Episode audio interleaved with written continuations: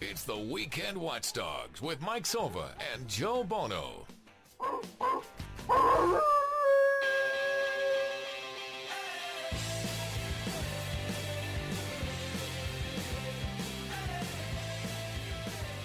It's Saturday, and that means it's another edition of the Weekend Watchdogs. Mike Silva and subbing in for the vacationing Joe Bono is Jim Mojo Morrison. Of course, you can listen to the show live on replay at weekendwatchdogs.com. Send us a tweet at Mike Silva Media and at Jim Mojo Morrison. And check us out on Facebook at the Weekend Watchdogs Facebook page or go on iTunes and get the show, subscribe to it, get it all for free. And with me is our uh, celebrity uh, guest co host, Jim Mojo Morrison. Mojo, good morning. How are you? Good morning, Michael. Great to be back. Uh, Mojo had a little bit of a hiatus over the last couple of weeks. Uh, the health couple issues. Weeks, a couple of months. I think Well, it's you been know, Mike- uh, two months. I ho- I co-hosted with you. Uh, yeah, I guess it was about two months ago. And believe it or not, it's it's kind of weird. And this, you know, you and I talk off the air, but for those who don't follow me, you know, off the show, like you know, most people should.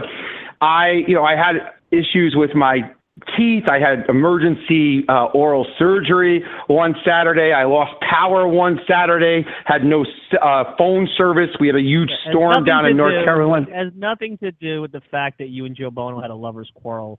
No, I, it has nothing to do. I'm a pro. Joe's a pro. Joe and I text each other offline. Joe wished me a happy birthday a couple of weeks ago. It had nothing to do with that. I mean, I just uh, had some stuff going on. Uh, I, you know, I do, as you know, I do the minor league baseball stuff down here in Charlotte. Sometimes my Saturdays are a little tied up. Uh, got some other things going on uh, down here that I've been pursuing, but now the batteries are recharged. August 15th. We're three weeks out from college football, about four weeks out from the NFL starting. Uh, pennant races up there in New York with both the Mets and the Yankees. I mean, the magic is back, and uh, Flushing Citi Field has now been re energized in a matter of a couple of weeks. I mean, we've been killing Sandy Alderson for the last year and a half for not making moves, for keeping his hands in his pocket as far as spending the Wilpon money and he goes out at the trade deadline and makes really a minor move when you think about it. Uribe and Kelly Johnson doesn't really excite you. And then he goes out there and he gets Cespedes when the Tigers decide to become sellers at the 11th hour at the trade deadline and brings him in. And all of a sudden, this team with a few professional bats has been reinvigorated. And you look at it, they're four and a half up, 10 over 500. And if you're the Nationals, you're, you're the team that everybody touted, Mike, with the greatest pitching staff of all time when they brought Max Scherzer into the fold uh, over. You know, that's why those narratives that you hear from people in the wintertime, they just make me chuckle all the time. And here you are, Washington, just a game over 500 on August 15th, uh, four and a half behind the Mets, four in the loss column. And it, it looks like it's going to be an exciting uh, seven weeks down the stretch for the New York baseball fans with both the Mets and the Yankees really uh, vying for uh, legitimate uh, postseason uh, spots. Yep, and Carlos Beltran with a big hit 10th game in Toronto. You know, Yankees fans went from, uh, and especially all week, when you look at all week, they, they're starting to get a little bit agitated about what looked to be a Toronto runaway train. Um, and then last night, I think, was one of those regular season games. There's not many of them until you really get down to the nitty gritty where you're like, okay, this is a must win. And, and you really get into it because baseball is a marathon. It's a it's a lazy hammock summer afternoon or or or summer evening and you watch the game and you get into it but you don't really panic if you're one of the contenders especially now with a second wild card you don't really panic about a loss until you get down and i think last night you saw two very good baseball games in new york it's been a fun week of the pennant races but you know what mojo uh, although we have a lot of baseball to get to and we have uh, what many mets fans and, uh, and if you're a reds fan you would remember him joining us later in the 11 o'clock hour doug flynn will be joining us. Doug is a uh, both on television and radio, a broadcaster for the Reds, so he's still current. He still checks up and and catches in on the league and, and follows the league. And he was at Citi Field a couple of weeks ago when the Nationals. Yeah, he was there the night I was there. He- Yeah, he was there the Yeah, night I was there on. August 2nd. Yep, exactly. So he'll be joining us. But you know, the real story this week, if you want to recap the week that was, And uh, my all my intentions was for you and I. We had Christian Dyer, Joe and I on last week. We talked Jets. We got a little update from the early days of training camp. I know the first preseason games were this week. I wanted to do a Giants segment, and that was my goal on Monday, Mojo. We were going to do a Giants segment, and it's really throughout training camp. Let's go back and forth and do a little bit of highlighting of you know both teams, and then you and I could take you know whoever whatever guests we get for the Jets or Giants, and the you know we'll take the opposite. You and I'll handle it just to kind of go back and forth. But the Jets gave you news, and they gave you the kind of news. It's like you know the Mets are always seem to be the story, not the Yankees, but the Jets give you the news. And not only were the Jets the news, and the guy that has always been this polarizing topic ever since he came uh, on board as a second round pick three years ago. But yours truly gets into the mix just by simply criticizing Geno Smith. You would think that I uh, all of a sudden I was going to have Al Sharpton, and all the protesters in front of my humble abode here out on Long Island. Uh, I get involved in it. But the long and the short of it, Mojo, to recap for those who aren't Twitterites, who those don't follow, you or I on Twitter. So Geno Smith goes out and he decks basically uh, uh, a no-name special teams uh, uh, player who seems to be, when you read all accounts, a pretty good guy. Enemkpali, right? IK Enemkpali. This is this. IK Enemkpali, yes. Impala. I mean, I mean, it, it, it, basically, I got to practice, you know, and I'm pretty good at names. I got to practice 97 ways to Sunday to get his name. You know, this guy tries to invite Geno Smith to a camp for kids. Uh, he's a guy making the league minimum in the NFL. And anybody who knows the NFL, this is not baseball. You know, you're not guaranteed anything. You could be cut and, and penniless tomorrow. And not only does Geno Smith not show up, he claims it's for uh, uh, personal reasons, for a funeral, so be it stiffs the guy out of six hundred dollars, doesn't get back to him. The kids are looking for Geno Smith. This guy looks like a fool in front of his his camp, and and you know the lead a leader of a team quite simply doesn't do those kind of things. You know they maybe you can't show up, but at least you try to make good on that or communicate. And then on top of it, you get into a fight as the quarterback of the future, quote unquote, the leader of the team, you know, and you get decked, you break your jaw. Now you're out, t- you know, six to ten weeks uh, you throw the team into a little bit of chaos. And here's the bottom line, though, Mojo, and this is where it started for me. Two things that got me into some hot water. First, this guy, IK, uh, IK Enemkpali, he should be the team MVP because he just saved Todd Bowles, Mike Maccagnan, and the Jets a lot of grief because because of the fact that Geno Smith is a second round pick, that's the reason why they've been pushing this guy. There's been no indication over two years that this guy has any anything close to an answer. Forget the game against the Dolphins at the end of the year. And you hear how great he looked in shorts the last couple of weeks. He's done that before. They were going to be forced to go at least a quarter of this season because he's a second round pick, because he has the quote unquote potential. And who knows, maybe put themselves behind the eight ball because he probably wasn't going to give you anything more than he's given you in prior years, Geno Smith. They were going to be forced. This guy knocking him out gives the Jets an easy out. Now they could go to a, a, a game manager and Ryan Fitzpatrick it doesn't have to be about Geno anymore. It's almost like you got Rex out of the building now, who's trying to still be relevant. And I know we'll get to that. But you got the other distraction out of the building in Geno Smith.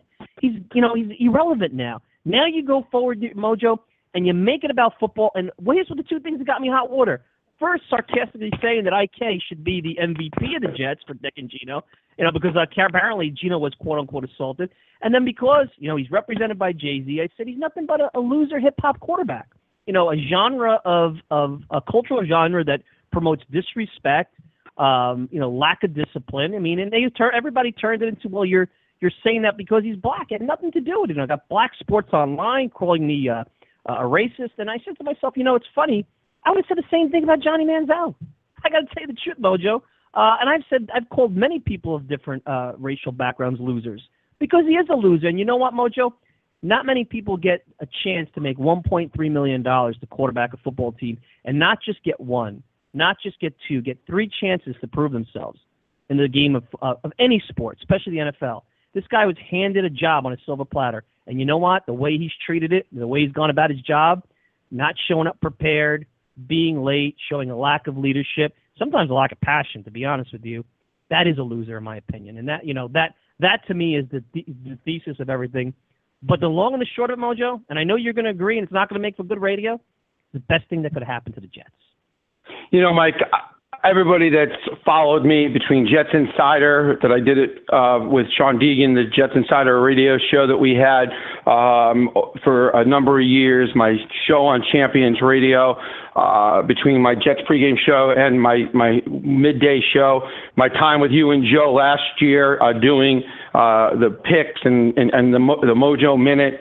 And I've always said from day one, since the day that they picked him in the second round when he plummeted from the first round, where he was supposed to be the number one overall pick, to the Jets trading up on day two to get him, that was the biggest mistake I've ever seen a football team make.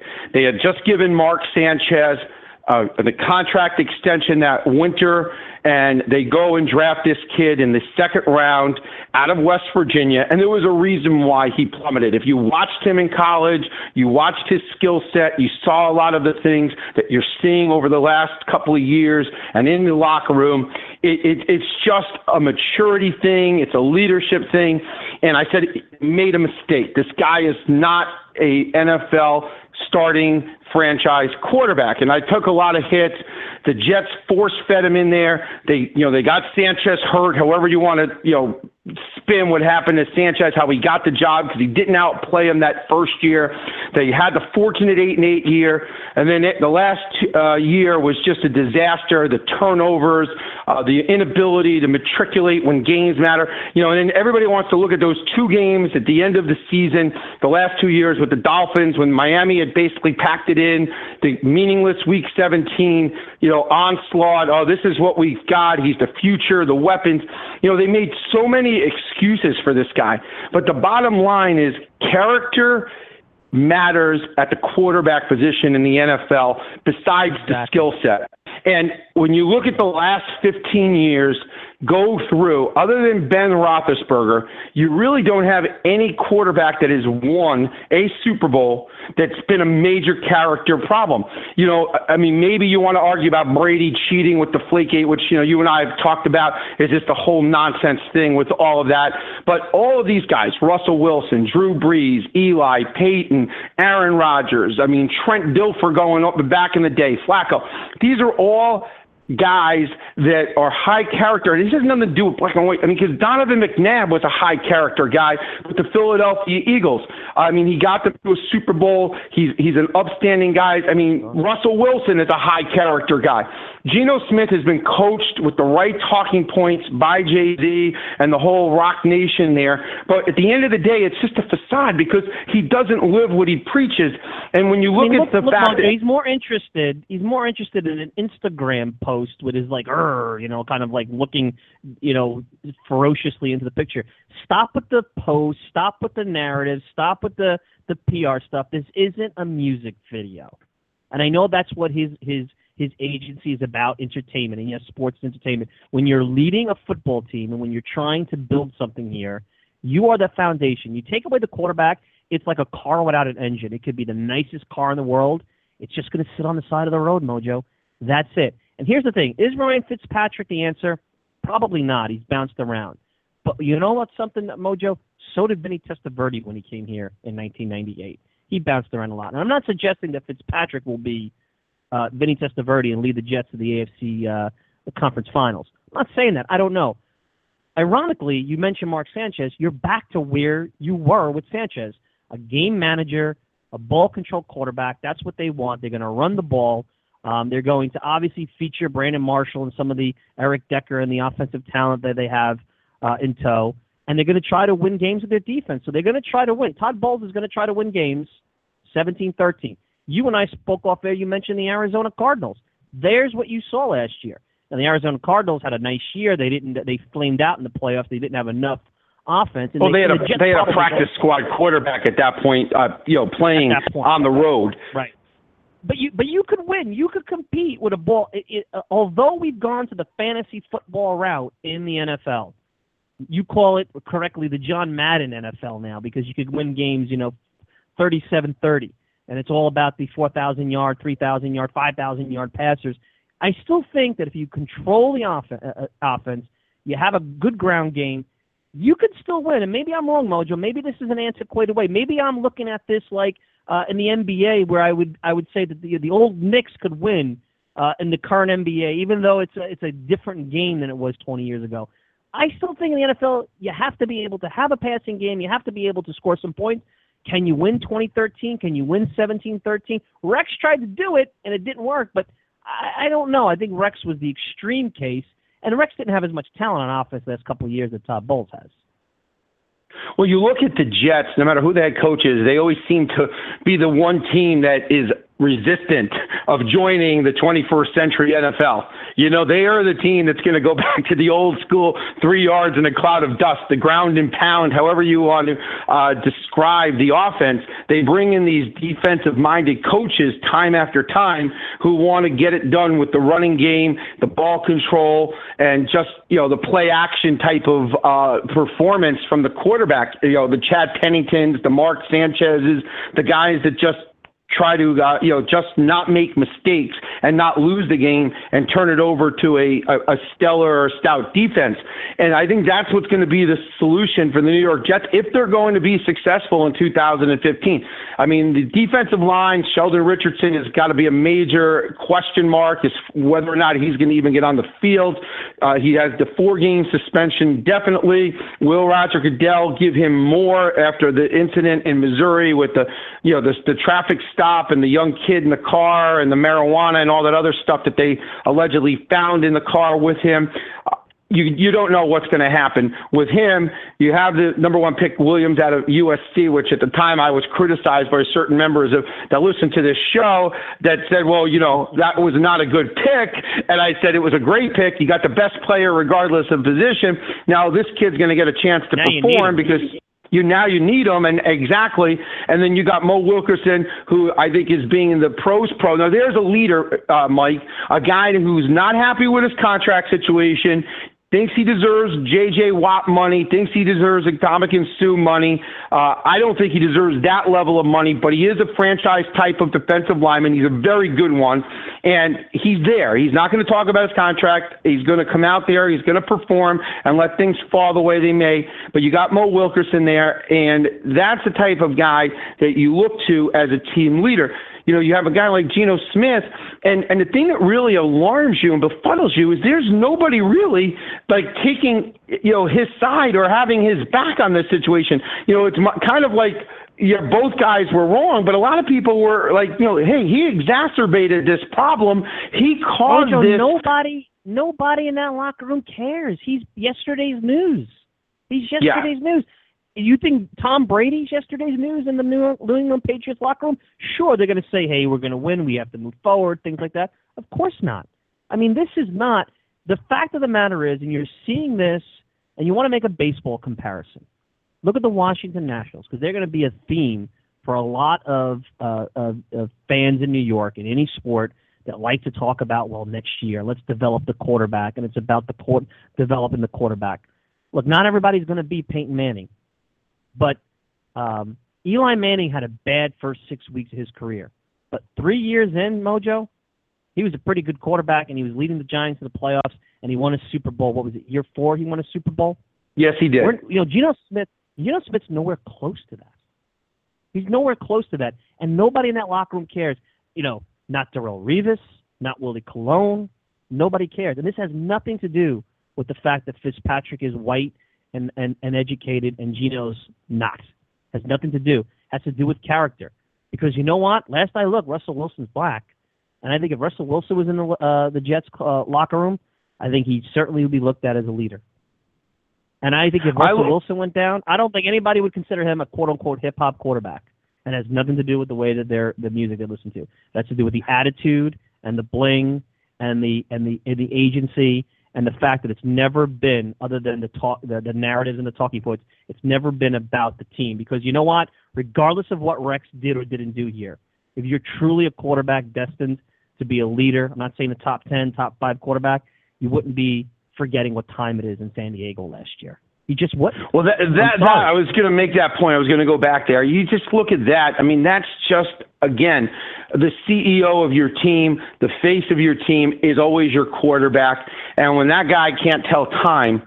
And figure out how to get to a meeting with the rest of the guys. I mean, that just tells you all you need to know. How is he going to matriculate a team up and down the field? How is he going to make the adjustments? How is he going to read defenses? He can't tell time. He can't get to a right. meeting on time. And you know, the, the way they shrugged it off is it was a mistake and everything like that.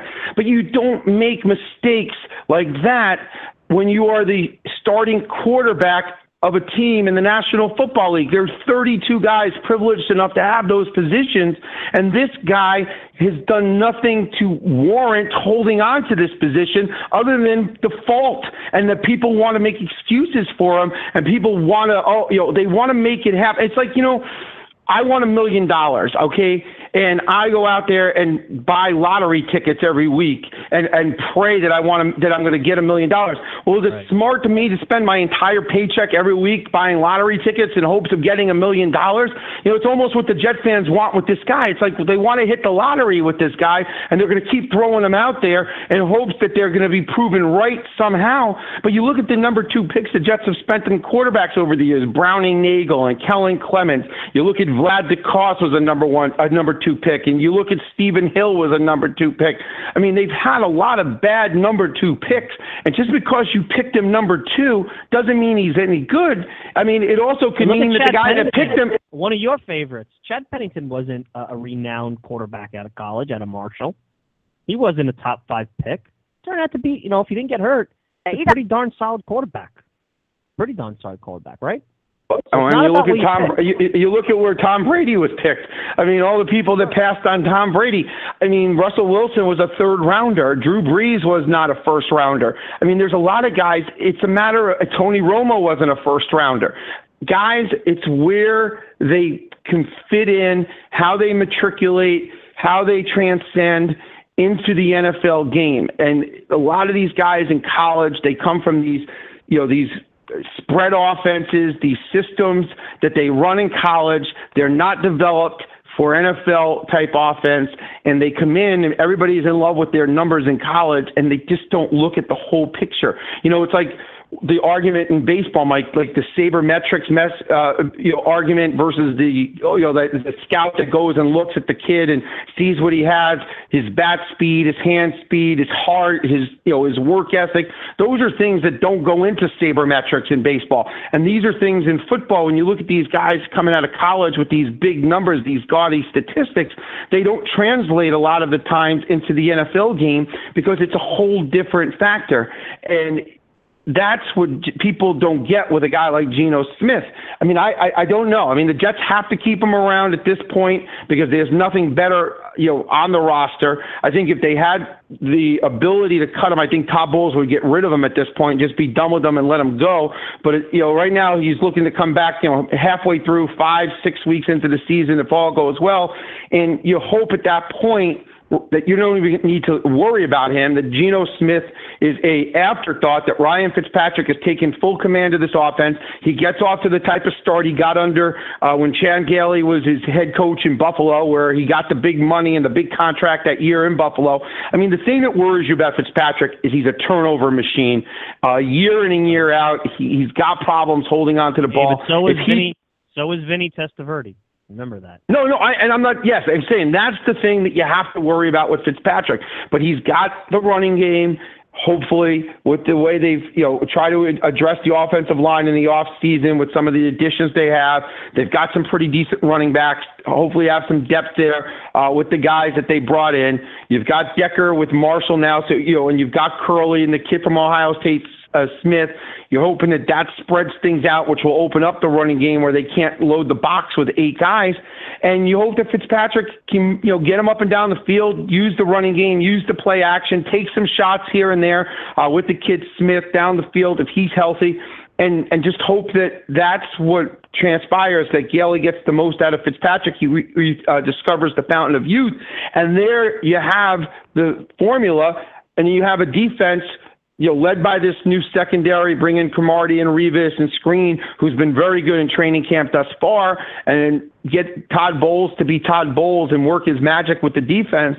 And that's how they're going to, and, you know, the kicker, Nick Folk, uh, Folk uh, doing his thing. You hope he has another good year. And that's going to be your formula to win games. And in a division uh, that's going to be pretty much improved, you got the Bills that are looking to make a move. Miami made some good moves. Uh, the Patriots are still going to be the Patriots regardless of what happens with Brady. I mean, the Jets got their work cut out for them in their division. The schedule is going to be, you know, kind of tough to start the year uh, when you look at who they match up with and how they have their you know their games. I mean, they're going to have to you know really come out of the the chute playing well, or else they're going to have a disaster one and three type of start. And then, as you know, in the National Football League, you really don't recover from those type of starts. You need to get off to a good start to get things rolling. And uh, I think that this, like you said, Mike, was a blessing in disguise because we're not going to debate you know, should Geno be the quarterback? Are we developing Geno? Fitzpatrick's the guy. He's getting the reps. Bryce Petty is going to get reps as the guy that they drafted that may be the future down the road.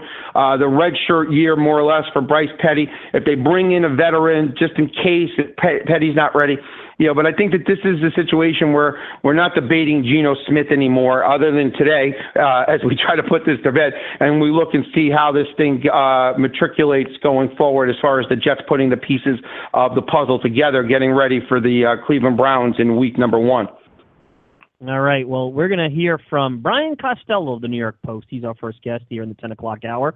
We'll hear what Brian uh, has to say. Wild week if you're a Jets beat reporter uh, at Brian Cos on Twitter. Later on, like I said, in the 11 o'clock hour, we'll have Doug Flynn, Reds broadcaster, former big leaguer. You guys know him, uh, the infamous uh, Midnight Massacre back in 1977 with Tom Seaver. He came back as part of the package. He'll talk a little bit about the pennant race. He was at Citi Field a couple of weeks ago, having played for the Big Red Machine. I think it's uh, an interesting perspective to hear from uh, a former player about some of the things that we're talking about. You know, the, the changes that have occurred in the Mets clubhouse as they all of a sudden have taken somewhat control of the NL East, and whether or not last night's win uh, for the Yankees against Toronto could be momentum changer. So trying to bust some of the narratives that at times uh, come out of uh, those who have not yet played the game or haven't played the game at all during their lives. So anyway, uh, let's take a quick break. Uh, when we return, Brian Costello, the New York Post. You are listening to the Weekend Watchdogs. Mike Silva and Jim Mojo Morrison subbing in for Joe Bono. Call us at 646-716-8187 or listen to us live or replay at weekendwatchdogs.com. We'll be right back. A disagreement between the Weekend Watchdogs starts with a growl. Money does not matter to them. It doesn't matter if these guys have diminished returns at the end of the contract. They will sure. spend more. Yeah, but you can't build a 25-man roster with the way that the the salaries are going. Leads to a bark. To the New York Yankees, they're going to go out and sign and make Do a big more. splash. They did. That's There's what they've extremes, done, and they're not Joe. done this offseason. And ends with a bite. They can't implement or supplement anybody. Last year's a They perfect can with their dollars. You just can't build a team like that. They that. are building a team like that. no, that. they're going to fall short because they're not going to be able to fill their second base spot, their third base spot. Tune in to the Weekend Watchdogs, Saturday 10 to noon on Blog Talk Radio.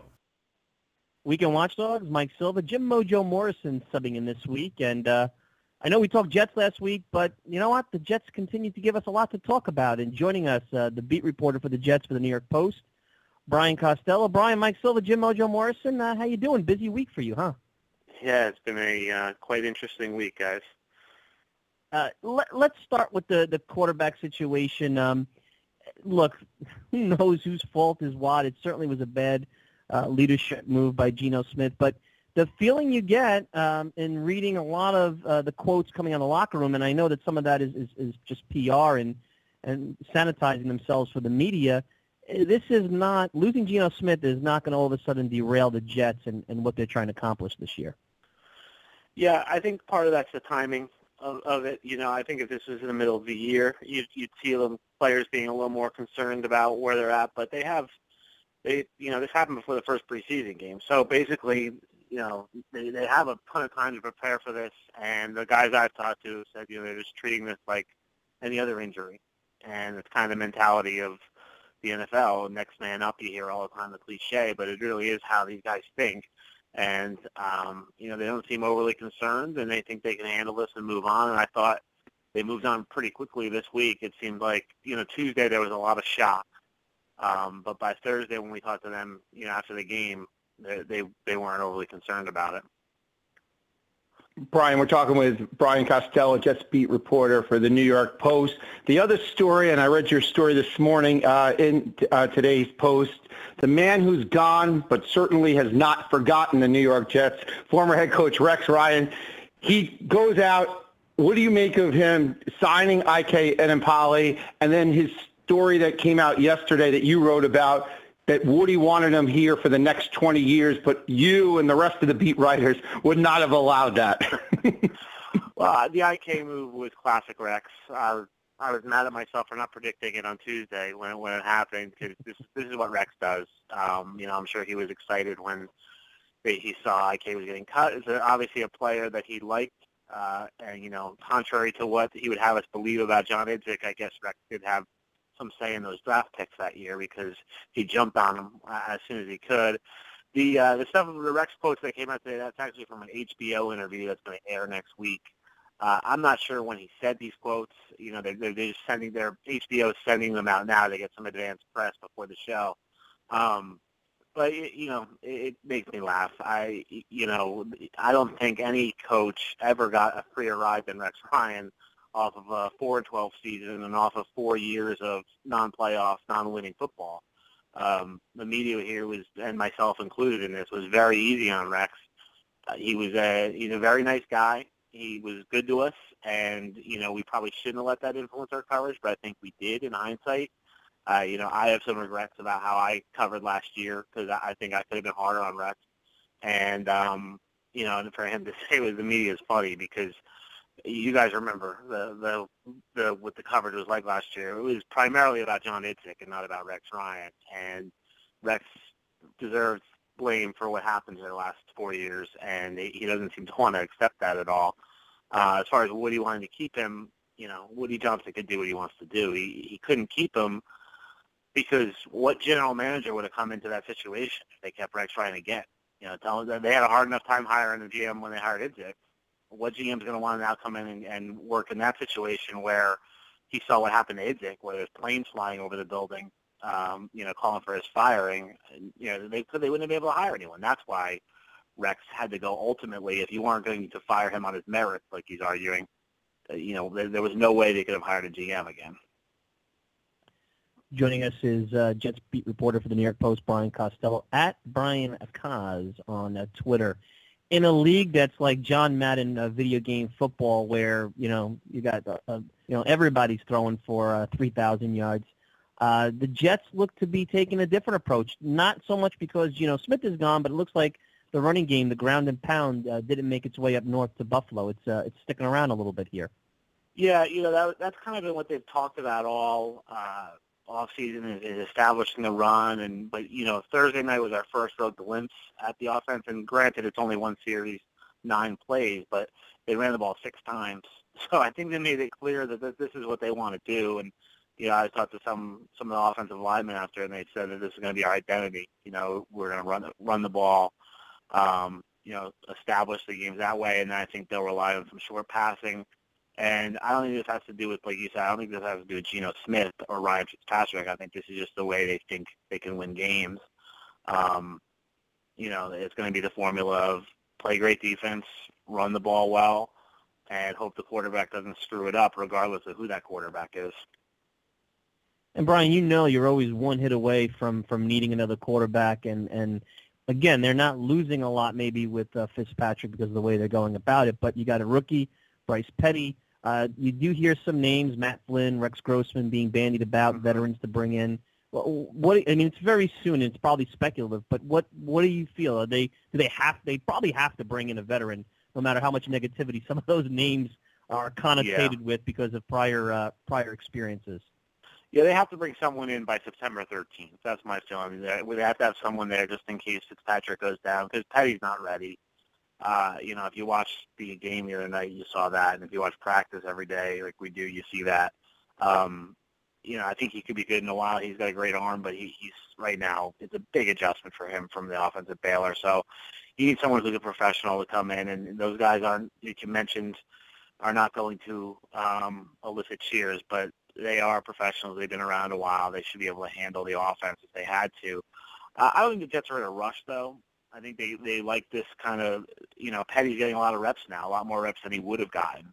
So that's probably good for him. You, you know, uh, the other night Todd Bowles said Petty, Petty's not going to get any better holding the clipboard. So I think they're happy that he's getting these reps, and maybe they let him get these reps for another week, week and a half, or something like that, and bring then bring someone in, or they can wait until roster cuts come down. Uh, that would be another like three weeks, and see what shakes loose there, and then maybe there's a quarterback cut somewhere that they like. You know, Matt Simms makes a lot of sense if the Bills cut him. He obviously has been here. He was learning the offense in the spring, and things didn't end very well between Simms and the team, so I don't know how that would go, but if he's looking for a job, I'm sure he would come back if, if they asked him to, or if they claimed him. So, um, you know, I think this. I don't know if they're going to rush into anything right now. I think they're just kind of exploring their options. Brian Costello, Jets beat reporter for the New York Post, joining us here on the Weekend Watchdog. Brian, if the Jets are going to have any success, it's going to be defense carrying this team in 2015. Not that you put any credence in the first preseason game, but that first unit didn't look as spectacular. Obviously, they were missing Mo. Sheldon Richardson didn't start because of the suspension. What do you make of Mo, the injury, and the contract? Is that going to affect, in your opinion, the way he performs this year? And what do you think happens ultimately with Sheldon Richardson? Does he get on the field after four weeks, or do you think that there's going to be other ramifications for uh, his behavior off the field? Yeah, with Mo, you know, I think he'll be all right. I, I think, you know, this hamstring thing, they're just taking their time with it. There's no reason to rush him back in training camp.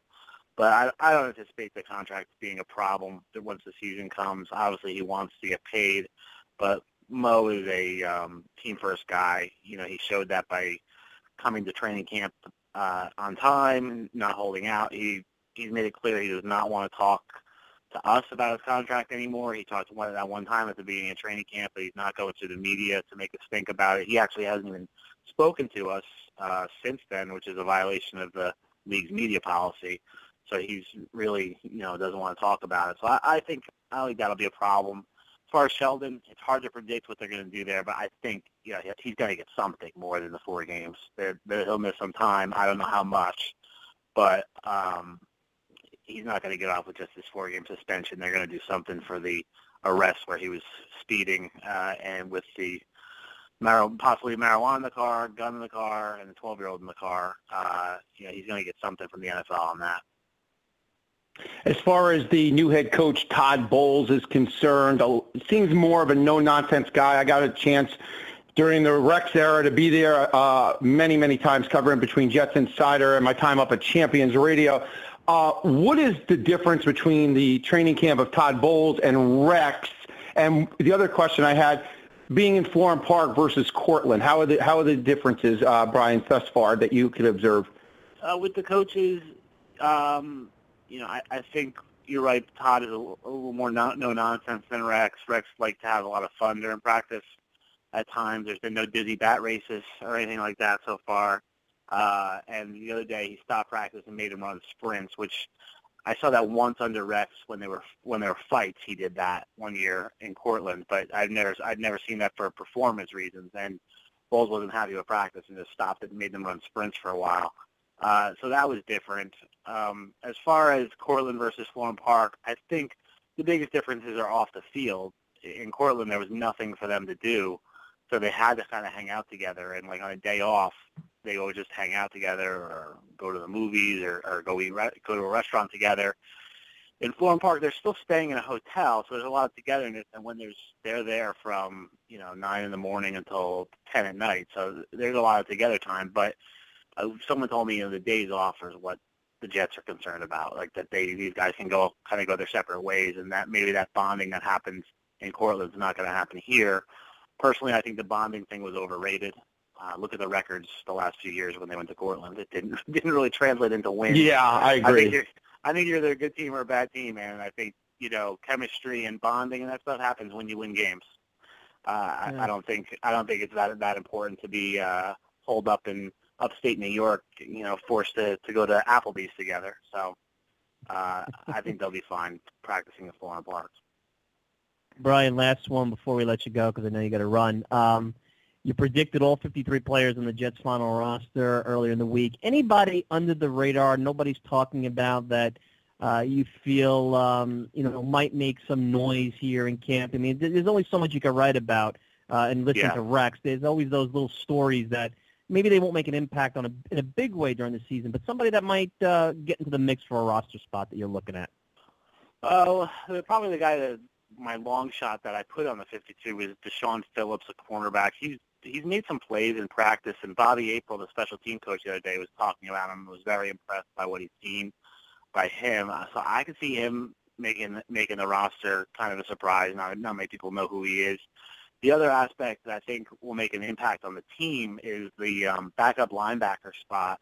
You know, the last few years, the Jets have been really thin at inside linebacker, and they've been lucky that David Harris and Demario Davis haven't gotten hurt because they had, you know, Nick Bellore, who was more of a special teams guy, uh, was there, but not really a linebacker. They would have been in trouble if Bellore had to start a string of games at linebacker. Now, um, one of Mike Maccagnan's more underrated moves, I thought, was what he did at that position, bringing in Erin Henderson, Joe Mays, Jamari Lattimore, who are all experienced guys, and then Taiwan Jones out of Michigan State, the undrafted free agent, who's looked pretty good too.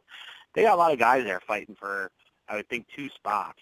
Um, and I, I think, you know, if they if they ever had an injury at that position, they'd be all right. They, they they've got a pretty impressive depth there, and that's something I had not seen in my time covering the Jets. I can't remember a time where they were good at that position beyond the starters.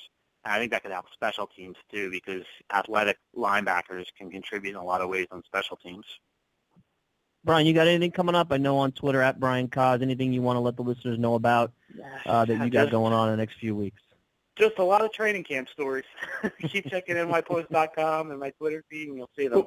But You know, I, I Brian Iron Eagle joked with me the other day. I was talking to him, and he said to me that one thing when you cover the New York Jets, you never have to really be creative to come up with a story angle because they just keep giving you ideas, and it's the gift that keeps on giving. And uh, it's like covering a soap opera or a reality TV show. I mean, it's just incredible Yeah. what goes on in that complex every day. Yeah, well, I always laugh that, you know, I have this, always have, I usually wake up with an anxiety of what I'm going to write, even though what you I what you say is true, and I've seen that for the last five years.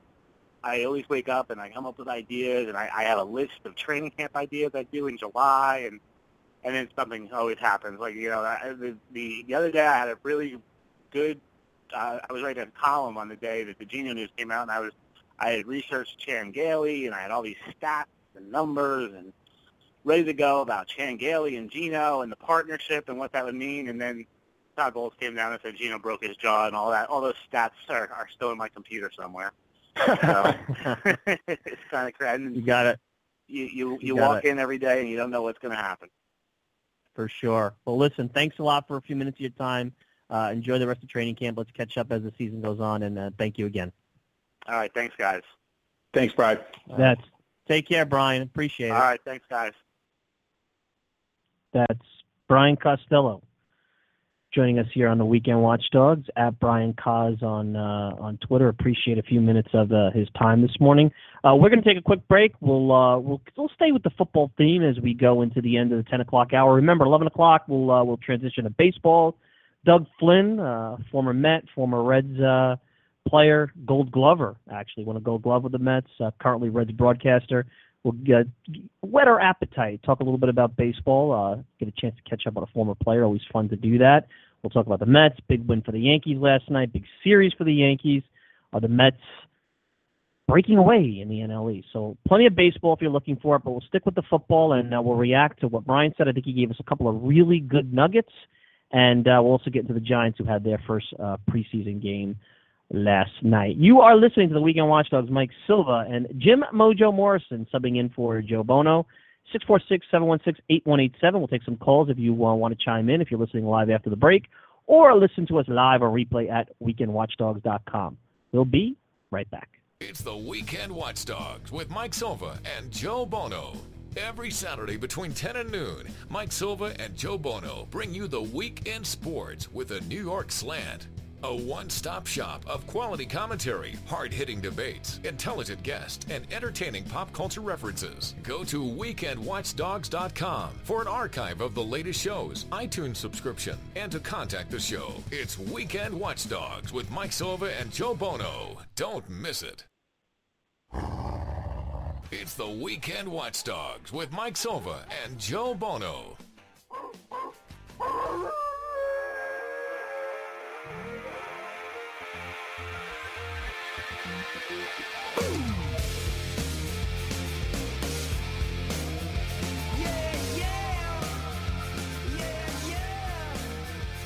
Mike Silva. Jim Mojo Morrison subbing in for Joe Bono. We just had Brian Costello of the New York Post joining us. And uh, Mojo, he gave us, I think, one really interesting general nugget, not just a Jets related nugget, but something that I have been saying a lot in this town is that as a beat writer, because of the way the job is now, you have that balance, and you spent a couple of seasons spending a lot of time at Florham Park, so you know this. Liking the coach and covering the coach, or anybody on a, on a team or an organization, really is a conflict of interest. It's almost like you have to be close to a team to report on it, but then that's dangerous because it clouds your judgment. And basically, Costello said they were easy on Rex, Rex and they regret it. And uh, you know now Rex is lobbing uh, haymakers from uh, you know up north, 500 miles up north, whatever you may call it. I don't know if that's the exact distance. And uh, the, the, now they regret everything, and I think we've seen that a lot with um, the coverage of teams in this town, where because they have need access, because they need the quote, because of the way that the newspaper business is and the clicks and everything, it's almost like you're trying to um, stay away from opinion and get try to beat everybody to news, which is uh, a losing proposition in my opinion you didn't get the right type of journalism for basically a full season when Rex Ryan was the coach. So I thought that was a really interesting admission by Brian Costello. Uh, not very often that you hear that. You know, Mike, I took a lot of heat over my time covering the team on a semi, you know, full-time basis with Jets Insider and Champions, and even last year, uh, you know, people took shots at me. Remember, I had a axe to grind with Rex, and I was, you know, trying to you know run him out of town with my agenda against Rex. And I always said you know and maintain Rex is a really nice guy. He's got a very charismatic personality. I spent time with him in Cortland, uh, you know, in sports bars where he sends drinks over to the writers. I've been in groups where, you know, he's sending over, you know, little like uh, alligators to represent that you have a free drink to. And he's very personable. He gives you a lot of information as far as, you know, quotes and different things. Like I, I said, you know, jokingly with Brian, that you never have to create a story when you were covering the Jets the last couple of years, and it seems like it's carrying over into this year. Although Bowles is more of a no nonsense guy, but you know, the soap opera that was this week with Geno Smith, which is a Rex carryover if you if you think about it. But the thing about Rex Ryan is there there was a lot of phoniness to him too, because you know, he, you know, look at him now. Now he wants to be a Buffalo Bill. Now he's throwing haymakers at the Jets. He, you know, you know, Rex takes no accountability for the last four years, and Brian pointed that out, and I've pointed that out to uh, many occasions. I know Joe's taken me to task on it. I mean, the guy has not had a winning season since winning since the you know AFC Championship game of Week Two. He had a lot of influence and a lot of input in the draft picks.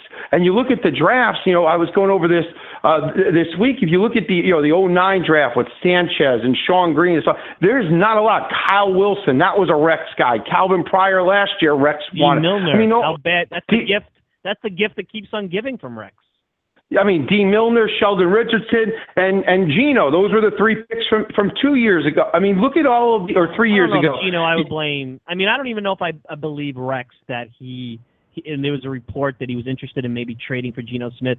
I feel like, and you saw this with the IK move, he just wants to take former Jets, hope they work out in Buffalo, so that for the rest of his tenure there, he could continue to show the media and the fans and everybody but Woody Johnson, because he still seems to have an affinity for Woody Johnson based on the article that came out, that you were wrong. This is going to be Rex going out there to show everyone you were wrong about me. I was railroaded, and I'm going to take your players. I'm going to be Father Flanagan. I'm going to take your players, and I'm going to turn them around, and I'm going to beat you, you know, in the division twice a year, and maybe in the postseason. And that's not about. That's not really how to run a ball club, Mojo. It's about getting the best 53 guys. And I have a hard time believing that Rex, for two years, someone who's never developed a quarterback, that sat there in that locker room and saw Geno not show up to uh, sessions prepared uh, or late, he wants to bring that north, despite the fact that he has EJ Manuel, who you know's got as many problems as Geno.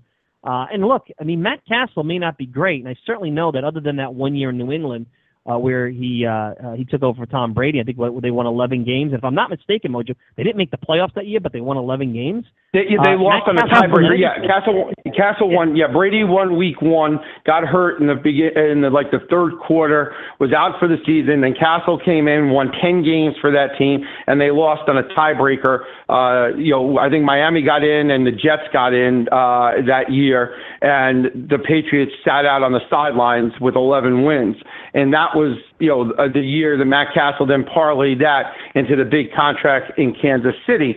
And you know Matt Cassel, like you said, is not anything to light the world on fire because he's failed in Kansas City, Minnesota. He was it. Now he's got a shot in Buffalo. Uh, to basically be the game manager that Rex needs, uh, and hopefully, you know, you look at that offense in Buffalo, and you look, that, that's going to be the Shady McCoy show, uh, and Matt Cassel trying not to get in the way of that, and Rex is, you know, going to try to do it with his defense that he has in Buffalo. But you watch the game it's last night. Interesting, I, Mojo. It's interesting though. Look at what Rex is doing. Look at what Bowles is going to do. And I know Bowles is in Arizona and he saw it. It because though it's a passing league, once you get out of the top ten quarterbacks everybody's going to put up big numbers because of the, the amount of volume of passes.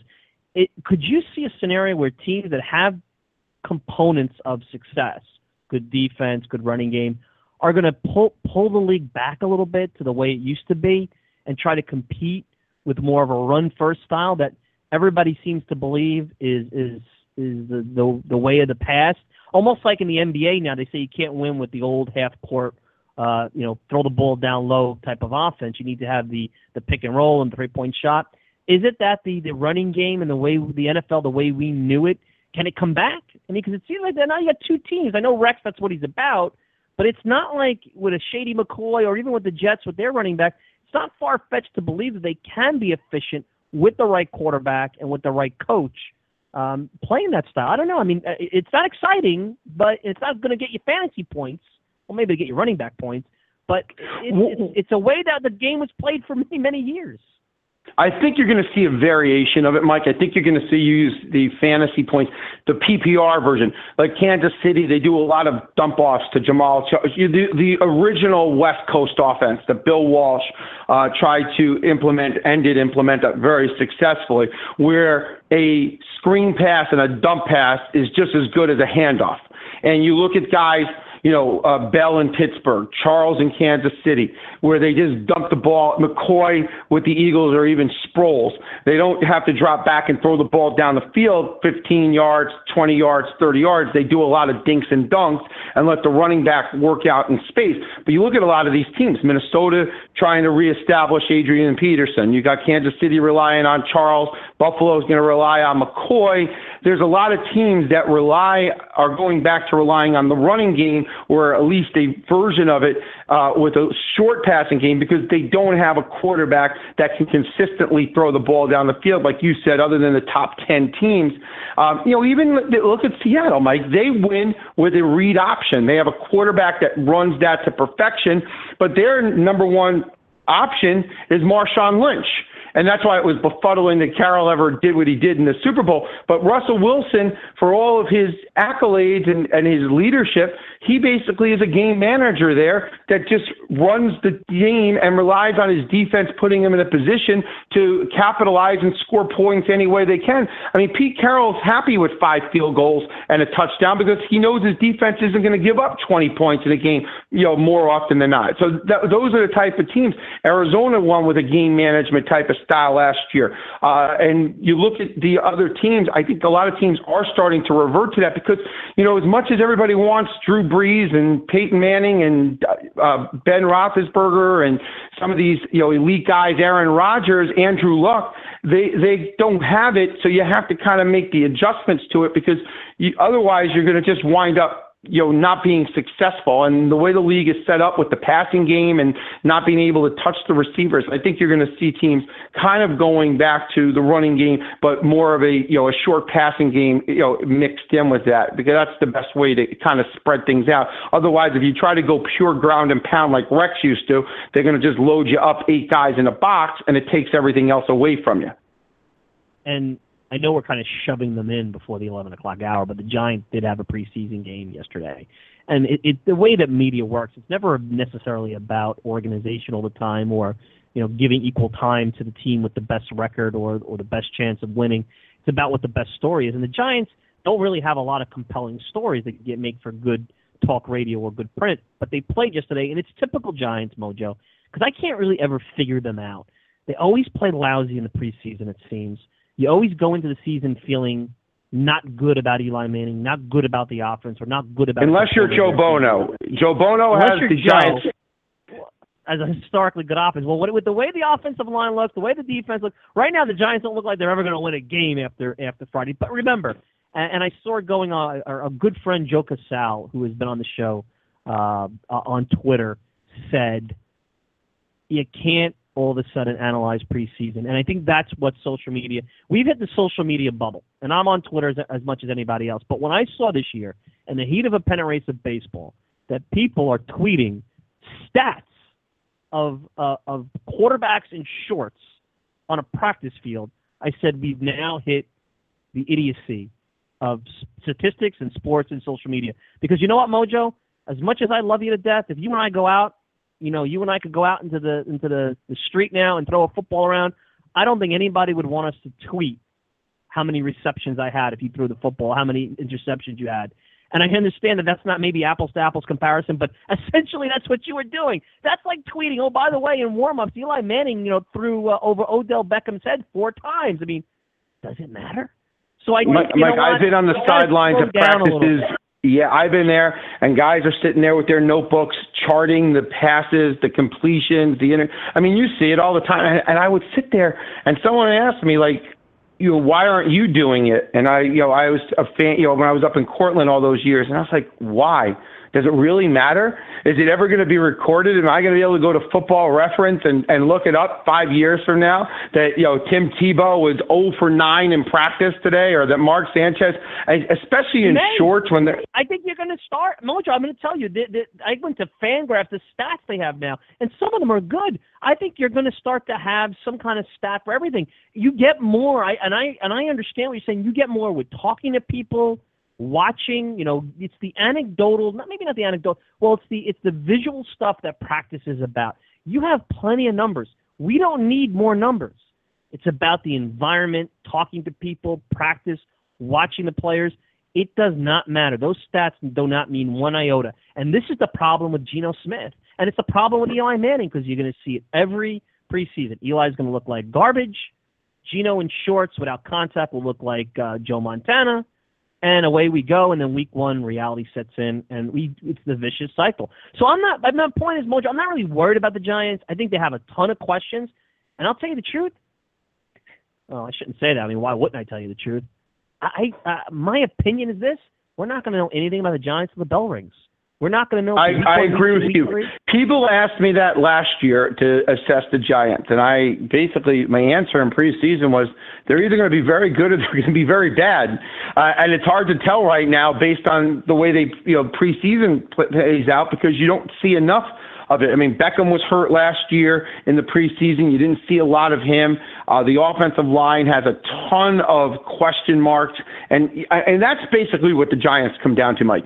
If they're going to be able to give Eli Manning time with the players that he has on offense available to him, he should be able to generate a, a very, very effective offense.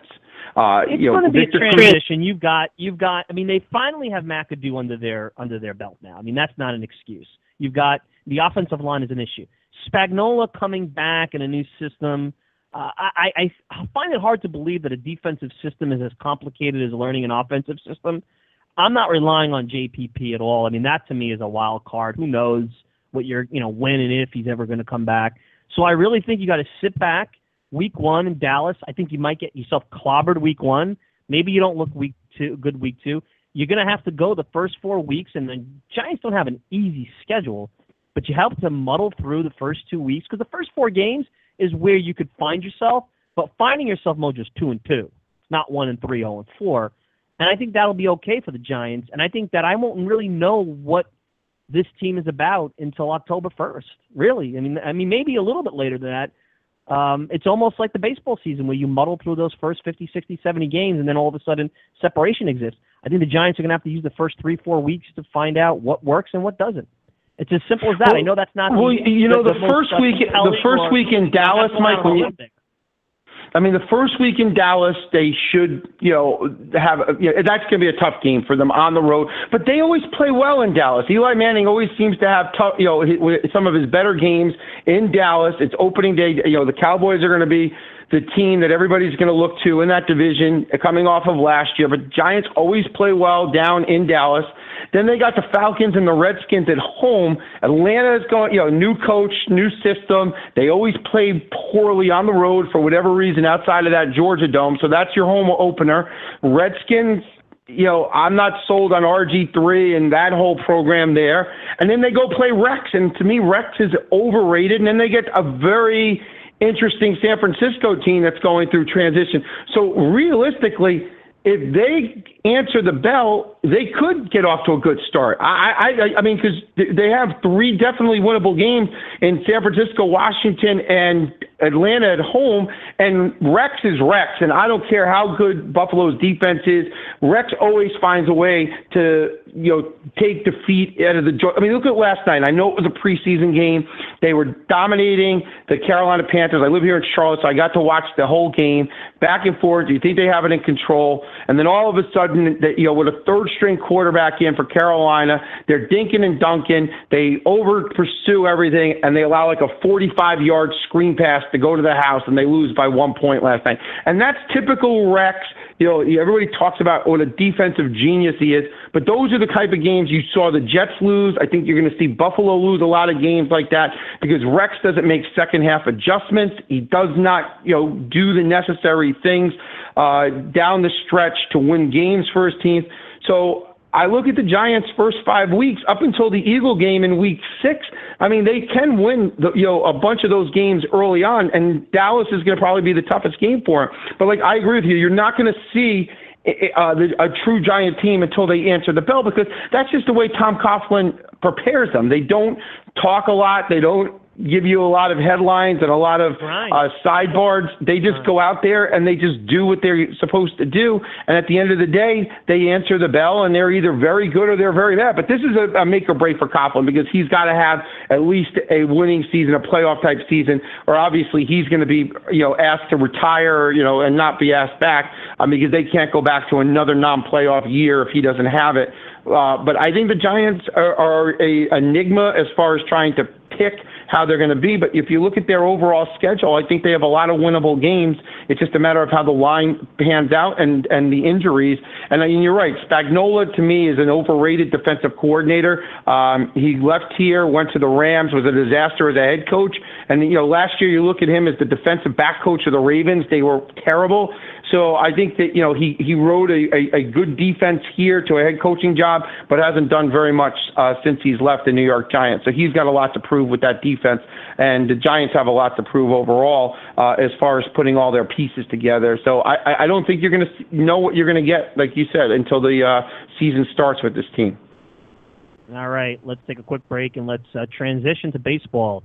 Uh, 11:20, we'll around 11:20, we'll have Doug Flynn former Met, uh, current Reds broadcaster. Uh, he'll uh, chime in on the pennant race. We'll talk Mets, we'll talk Yankees, and we'll get into baseball. Uh, of course, Geno Smith and the Jets, the gift, the, the gift that keeps on giving, and gave us an hour worth of content here on the Weekend Watchdogs in the midst of the dog days of, summer and the uh, the baseball pennant race. You're listening to the Weekend Watchdogs, Mike Silva and Jim Mojo Morrison subbing in for Joe Bono. The number is six four six seven one six eight one eight seven. and listen to us live on replay or on iTunes if you go to weekendwatchdogs.com. We'll be right back. Sandy also better stop lawyering people because I'm tired of the responses. You know what? He, you know what? Either you demand excellence or you don't. Oh, we, you know, I said we were 90 wins was a goal, but you know what? It was really just something to strive for. You know what, Sandy? I'm not on trial here. Okay? Stop. This team is dead, and you're taking a good opportunity with some good young pitching, and you're pissing it away. Have hope. You know, it's like 1984. Oh, really? Stop with the amazing and believe. And you know what? You want to live in the amazing and believe world? That's fine. You're going to sit with you and the 5,000 other desperados. Look at behind Collins. Which let me tell you something. Did Terry Collins inspire you? Even at post-game conference yesterday, you sounded like an idiot. They could not have picked a worse candidate out of all the people they interviewed back in 2010. You could not. I could have asked my dog to go and drop his ball in a bucket, and there's four buckets. Pick a bucket, and that guy's the manager of the Mets. My dog would have probably picked a better manager than Sandy Alderson.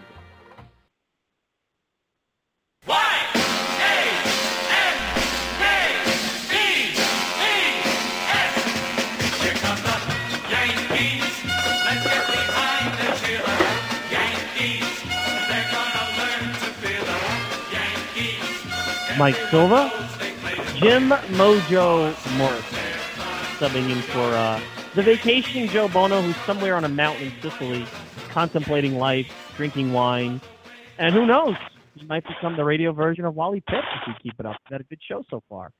So Mojo, I You know, in you- hon- wait, Mike, before we get going, I don't want to interrupt you, but in honor of Joe, during the break, I I took out some grapes out of my refrigerator, and I'm going to sit here and I have some grapes to eat with uh, coffee. So I'm gonna I'm going to try to get into character and kind of give you a little of the ambiance as if Joe was you know on air with you today because I don't want you to miss him too much. I think you should put the grapes on the floor and step on them to make your own wine. That's what I think. I know the Mets have been the story similar to the Jets, but I put the Yankee theme going on because um, huge win for the Yankees last night. An old friend that Mets fans know, an old wily veteran uh, of many wars, uh, baseball pennant races. Carlos Beltran came up big, and I think it's interesting because I've been breaking you know what on Twitter, even this morning on Yankees fans, because Yankees fans are an odd bunch. They really haven't been into the Yankees for a while. And the last couple of years, they really haven't been in the pennant race. And now this year, you've seen the renaissance of Teixeira and A-Rod and the, the, the dominant bullpen and, uh, you know, some, con- you know, Jacoby Ellsbury and Gardner's having a great year. And even quietly, since his horrible April, Carlos Beltran's had a, not, not an uh, impact player uh, year, but certainly a co- very solid complementary veteran bat type of year. And I think they started to really feel, oh man, this team is it's going to run away with the division. It's going to be easy. We'll just slide into the postseason, and then we'll get ready for the tournament. And all of a sudden, the Toronto Blue Jays go out and get Troy Tulowitzki and David Price, and they become this, uh, you know, the offense came together, and all of a sudden they become this runaway train, and the Yankees go 33 innings without scoring against them, and they're down three nothing last night, and it looks like, you know, I, I I posted earlier in the week a video from Major League Two when uh, what is it? Uh, Jake Parkman does the uh, the runaway train over. Uh, over Rube, that uh, that that Southern catcher that was in that uh, movie, and basically you know runs them over like a train. I'm like, you know, that's the Blue Jays running over the Yankees, and then here it comes up, Carlos Beltran, late eighth inning, three run homer, and then they survive a scary ninth inning.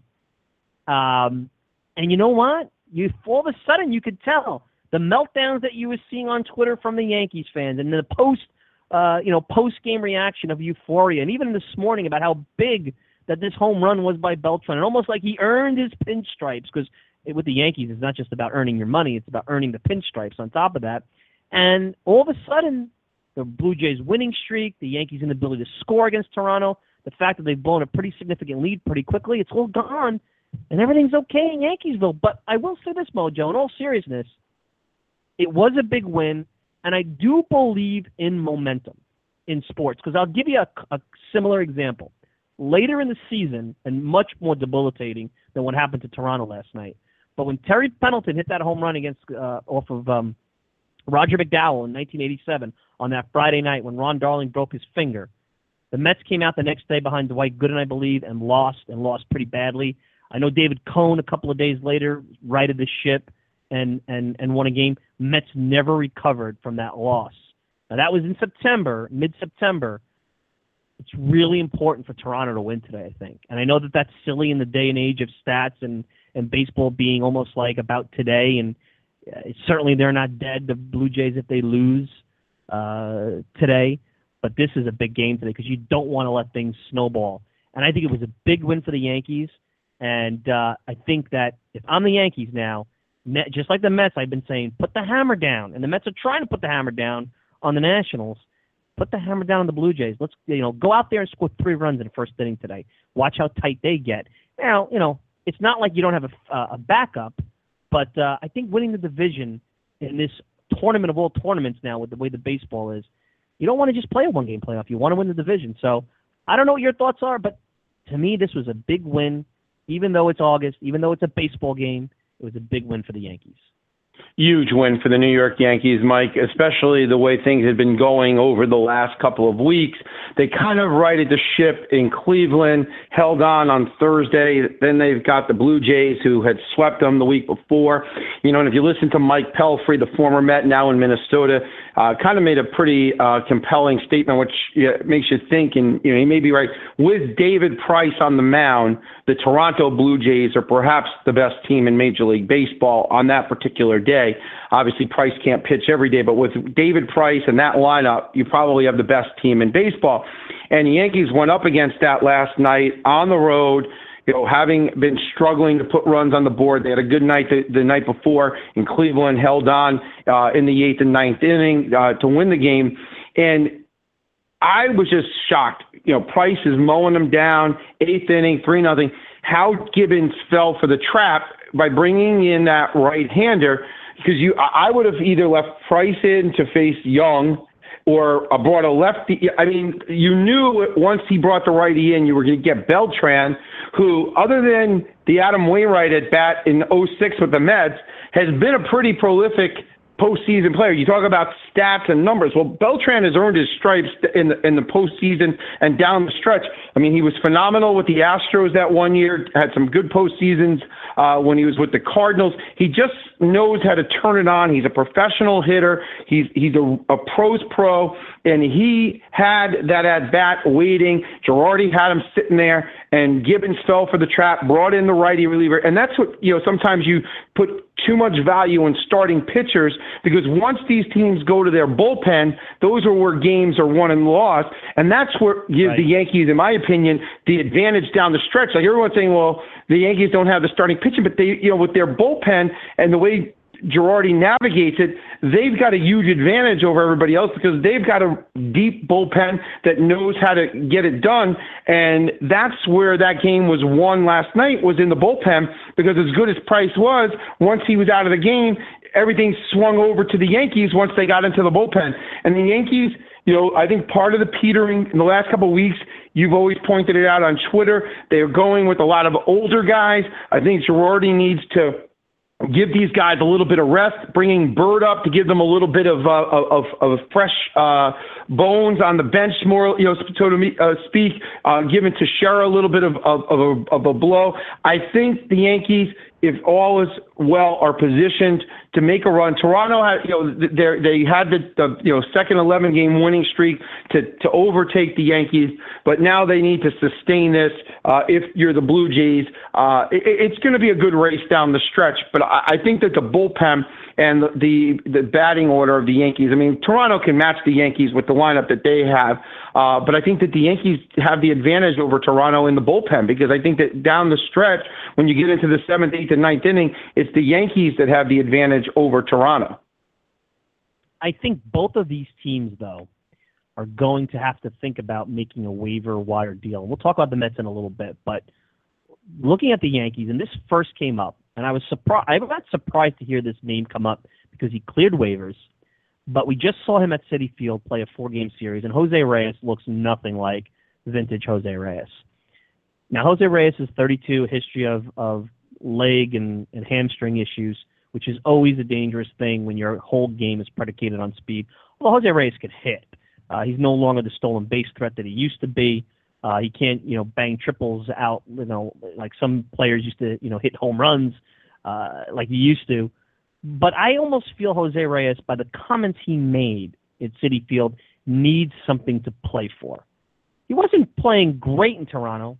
He was a below league average hitter, but he wasn't a, a scrub. Right now, he's hitting 214 in Colorado.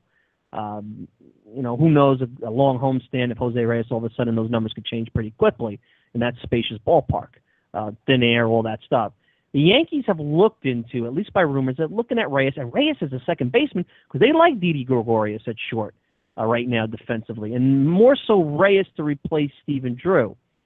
Reyes would add an interesting component with the pennant race because he talked about not being in the pennant race when he was at Citi Field this week. Would the pennant race re-energize Reyes where you would gain the Yankee bump? And would you see Reyes vintage 2006 for six, seven weeks? The risk here is this. What does Colorado want? Do they want to just dump the salary? I mean, they remember they gave up Troy Tulowitzki, was a guy that, by all accounts, they did not want to trade. They were almost their situation forced them into that. So if you if if they give up Reyes for nothing just to dump the salary, you're basically traded one of your best players, and you're not getting anybody that you could market around. I mean, if Jose Reyes is good, even on a bad team, you probably could market a little bit around him. And remember, it's as much about selling the team to the fans, especially in those parts of the country, Mojo. It's not necessarily just about winning divisions. It's about going out and having a good time and seeing some ball players to have fun. But here's the thing: 22 million, 22 million, four million dollar buyout. You owe the guy at least 48 million dollars to age 35 and um, would the Yankees take that on for maybe six weeks, maybe a year and a half of Reyes, with the risk that all of a sudden he peters out and then you're owed big money to a guy that without legs is worthless? And imagine Jose Reyes coming to the Bronx, getting re-energized, helping the Yankees win the division. At the same time, while the Mets are trying to stave off the Nationals and get back to the postseason, it would make for great storylines and think about late September when the Yankees come to Citi Field. Jose Reyes may be leading off or batting ninth, depending on how they want to do the lineup, double leadoff guy, and uh, helping the Yankees maybe keep the Mets out of the postseason. A couple interesting storylines. It's an interesting move. In a vacuum, I say go for it if money's no object. I think it depends on what Colorado wants in terms of prospects. Yeah, I, I mean the Yankees are seem reluctant, Mike, to trade any of their big prospects. That was the reason why they didn't land anybody, uh, you know, compelling. Cole Hamels uh, at the trade deadline. I think that that's a big factor. Uh, I mean, you know, the Colorado Rockies. I mean, they, they are in a complete rebuild mode is Jose Reyes, uh, you know, in his 30s, who relies on his legs to be the big uh, proponent of his game. It, that factor doesn't seem to be there anymore. You know, he's not a, a threat like he used to be during his heyday with the Mets on the base pass. He doesn't, you know, he, he still has speed, he's got he's not. 19, he's got nine. He's got 19 stolen bases. He's, he's the game. It's like it's similar to the NFL not being about running anymore. Stolen bases have become an evil word in the modern game because of the money ball and the advanced metrics saying that the risk reward is not there. So that could be playing part of it. But I saw. And the other thing is he's killed them. He, he's Field. killed that would have them. been a triple four years ago.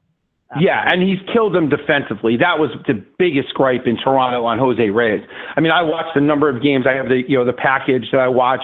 Watch a lot of baseball, uh, you know, minor league and major league during the course of the year, and he made a lot of you know routine plays and turned them into errors uh, you know, or he didn't get to the ball. And that was one of the biggest knocks. And one of the things when they got Tulowitzki, not only has Tulowitzki re-energized himself offensively by going to Toronto, but he makes the average play and the you know, above average play that Reyes wasn't making, and Toronto has felt the upgrade defensively up the middle with Tulowitzki at shortstop in the time that he's been there.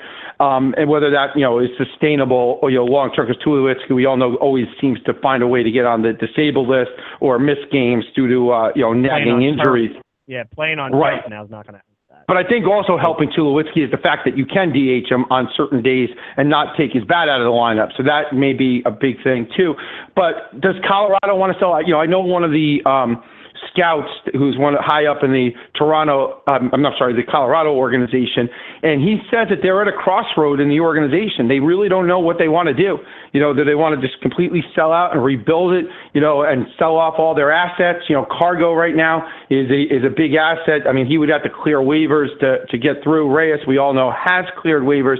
I mean, but you know, they've got to keep something there uh, if they're going to energize their fan base for people to come out. They can't totally abandon uh, ship there in Colorado uh, and just dump. But I, I could see them just wanting to get rid of Reyes's uh, contract. That's the one guy that I could see and not, com- uh, you know, demand these top tier prospects because I think overall, if you look at Reyes uh, over the next couple of years, you know, you're probably going to see a decline in him. He needs to be at a place where he's interested. I don't see Colorado contending in the next couple of years and that's just not a type of team that Jose Reyes got, will excel on. Got the Yankee, got the Yankee bump, my old Yankee bump written all over him, though, Mojo. I mean, the, the Mets would never be in play for Jose Reyes because of the salary implications.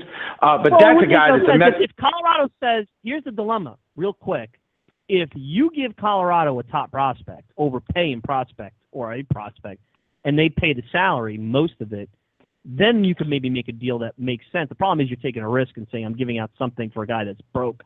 And let me tell you something, real quick. A couple of guys, one that, and we'll get to the Mets, but one, A Rod hitting 232 since the uh, since the All Star break, second half, or I should say second half, which is yeah, the All Star break. And uh, Carlos Gomez not lighting it up in Houston. That might go down as the best trade that never was. Think about that, Mojo. I was never a fan of Carlos Gomez. I don't think he's a locker room guy. I think he's a me guy. He's one. To, I, I'm just not a Carlos Gomez guy. I was very happy that that trade didn't go through. I like what Cespedes has brought to this team.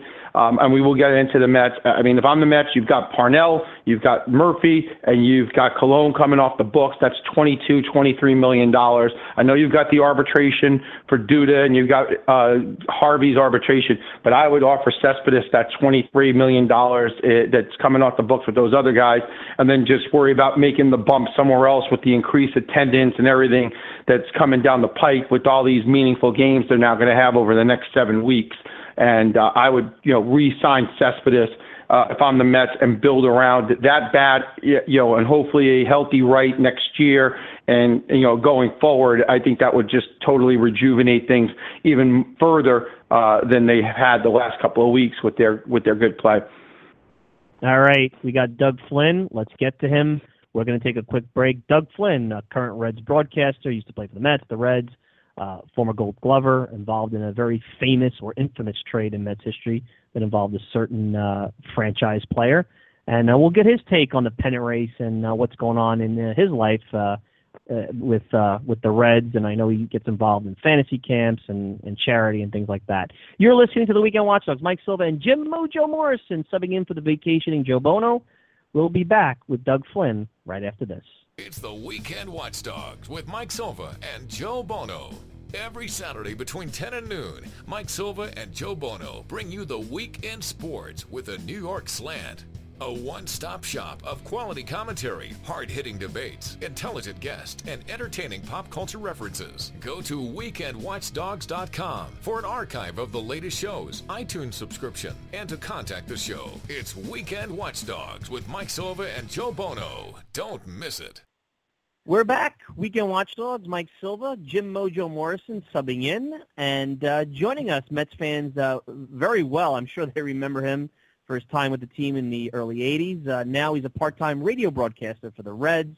You could also see him do Reds work on Fox Sports Ohio with Doug Flynn. Doug, Mike Silva, uh, Jim Mojo Morrison, uh, good morning. How you doing over there? I am doing awesome, guys. It's a beautiful morning. I'm in my truck. I'm headed east. I'm watching the sun come up. Uh, it doesn't get any better than this, unless I would happen to be on the lake fishing. there you go. Well, it is the dog days of August. Maybe not for you anymore since it's been a while since you played, but it is for the uh, the the teams in the pennant race. And I'll start out with uh, with this, Doug. We're starting to see the separation out there um, in all the divisions and even in the wild card race. But talk a little bit about at this point of the year. Um, you're going to start to see uh, some teams fall back. You see some teams trying to uh, make a push. Uh, it, this is not easy. This is the last kick in the uh, the rear, so to speak, that you guys have to do when you've had this long 162 game season. Yeah, it's for the teams that are not in a pennant race. It's really tough. Um, you know, you see a lot of disgruntled players, and some of the little things that start happening really become bigger things if you're not careful. And whereas the teams that are in a pennant race each day, they've got something to motivate them. And you know, it's uh, I've been both. I've been on teams that were in the pennant race and teams that weren't. You have to really self motivate yourself in a lot of instances. And everybody that you know, the, the average fan will say, "Well, you're making plenty of money." Well, it hasn't always been the case. Guys are making money, but I think more important than that is you owe it to the game and you owe it to the people that are there paying to watch you play to at least go out and give a hundred percent.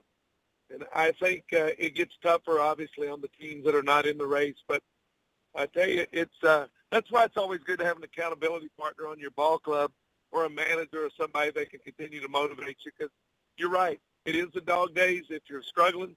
But man, it's also exciting too if you're in a. Doug, we're talking with former Mets second baseman Doug Flynn uh, here on the Weekend Watchdogs. Uh, I'm going to take you back to 1980. Uh, the late Nelson Doubleday and Fred Wilpon bought the New York Mets. They hired an ad firm to run a uh, campaign. You, Lee Mazzilli, were on the billboards all over the city that year. The magic is back. Uh, August 2nd, you and I were both in the building. Uh, that Sunday night, the Mets complete the current Mets complete the sweep of the Nationals. They're in first place. The building was rocking. The Mets now in first place by four and a half games. Is the Magic this time legitimately back? I know in 1980 you guys lost about 91 games that year. It was a tough. I used to go out there with, with 6,000 people and watch you guys play. Now they seem to be uh, finally starting to uh, jam-pack Citi Field. What was your take on this team back uh, on August 2nd, the night that they swept the Nationals and got into first place? I, I tell you, I've been in a lot of stadiums and arenas, and you know we got Kentucky basketball here. It gets a little crazy. I think that night there was as much electricity as I've ever seen at a sporting event.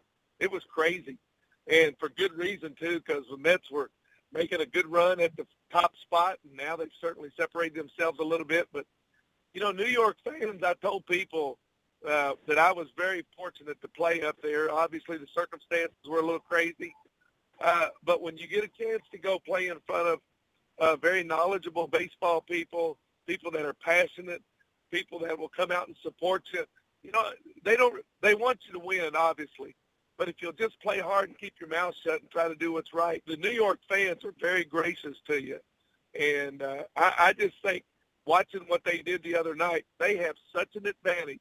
If they can continue to stay there, whoever comes into play at that ballpark, is going to have a tremendous disadvantage because the people are crazy and they're wild, and they don't care if you got the lead or not. They'll motivate you to play hard.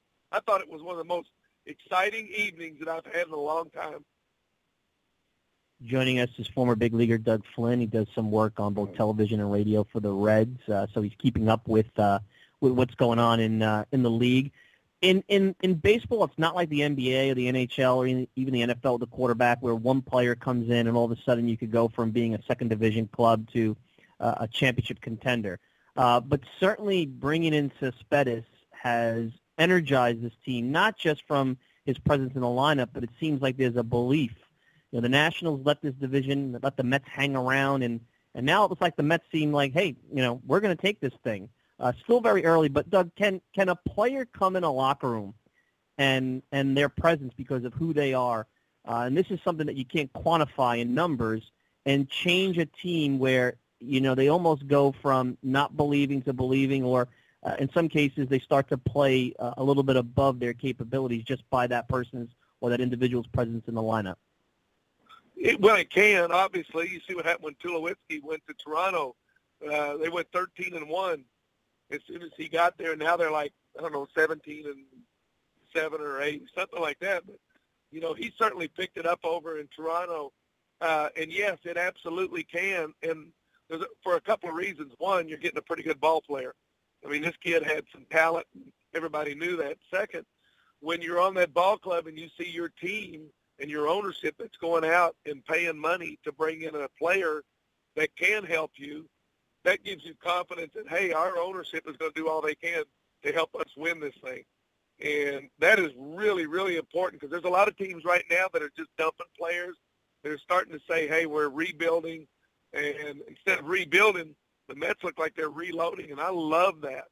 Uh, they've got to say they got great pitching right now uh, would be an understatement. I mean, they got some really good arms. They got some young players that are playing hard. I, I love what they're, what's going on. I watched their dugout the other night. The excitement when somebody did well. Uh, the looks like they have great chemistry. I don't know that, but I think chemistry is one of those words that we overuse and we underuse uh, in certain instances. But it looks to me like that they got really good chemistry. If that's the case, with the talent they got, there's no reason they're not going to stay there and make a really good run in the playoffs. And when you look at the Nationals, I mean, everybody, myself included, saw a team that they're just waiting for that 16 and four run. You know, you've played for teams talented like that, and then you start to really peel the onion. You start to look at the lineup. It's a little bit older. There's guys that have been injured, um, underperformance. Uh, you know, now you got Max Scherzer. Uh, you know, starting to maybe hit a wall a little bit. Um, did we overrate the Nationals in your opinion, or is this just a situation where it's a, a perfect storm where down years, injuries, and maybe a little bit of an overrated situation? Probably a combination of all the above. Uh, I think they obviously had a very good team, and uh, track record said that if everybody was healthy, they were going to be a, another very good ball club. And then you see what happened. Harper gets hurt a little bit. And, um, you know, their pitching isn't quite what everyone thought it would be, and then the few injuries here and there, and then some kids for the Mets just start stepping up.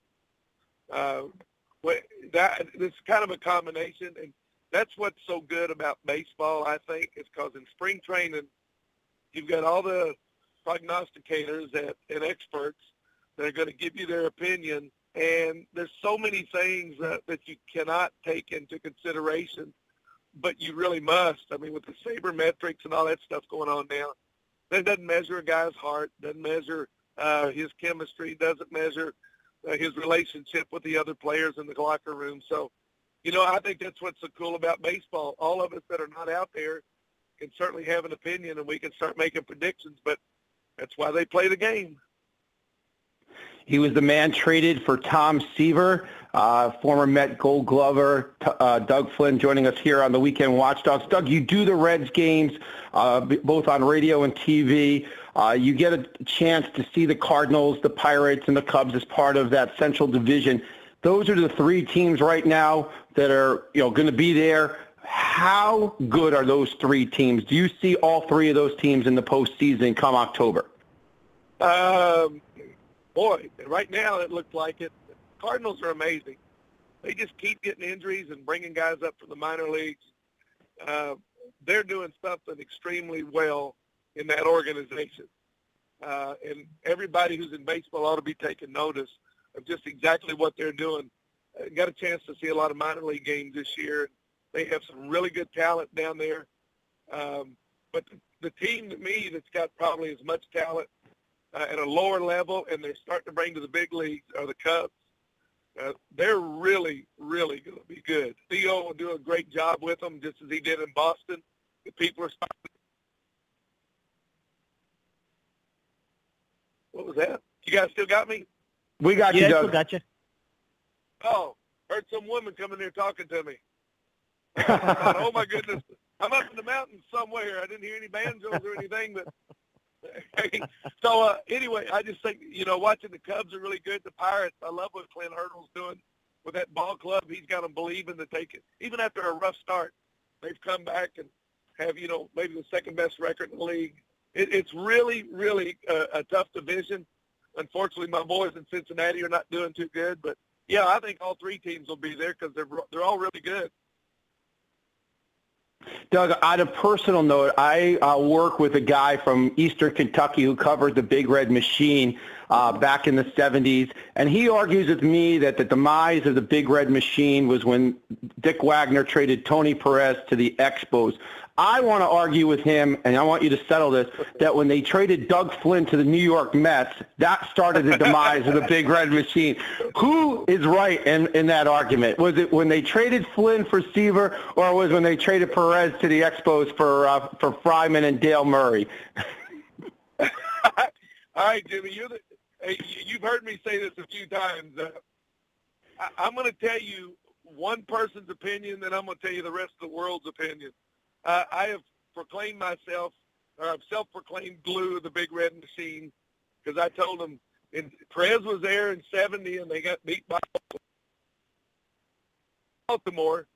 Um, then in 72 they got beat by Oakland. 73 they got beat by the Mets.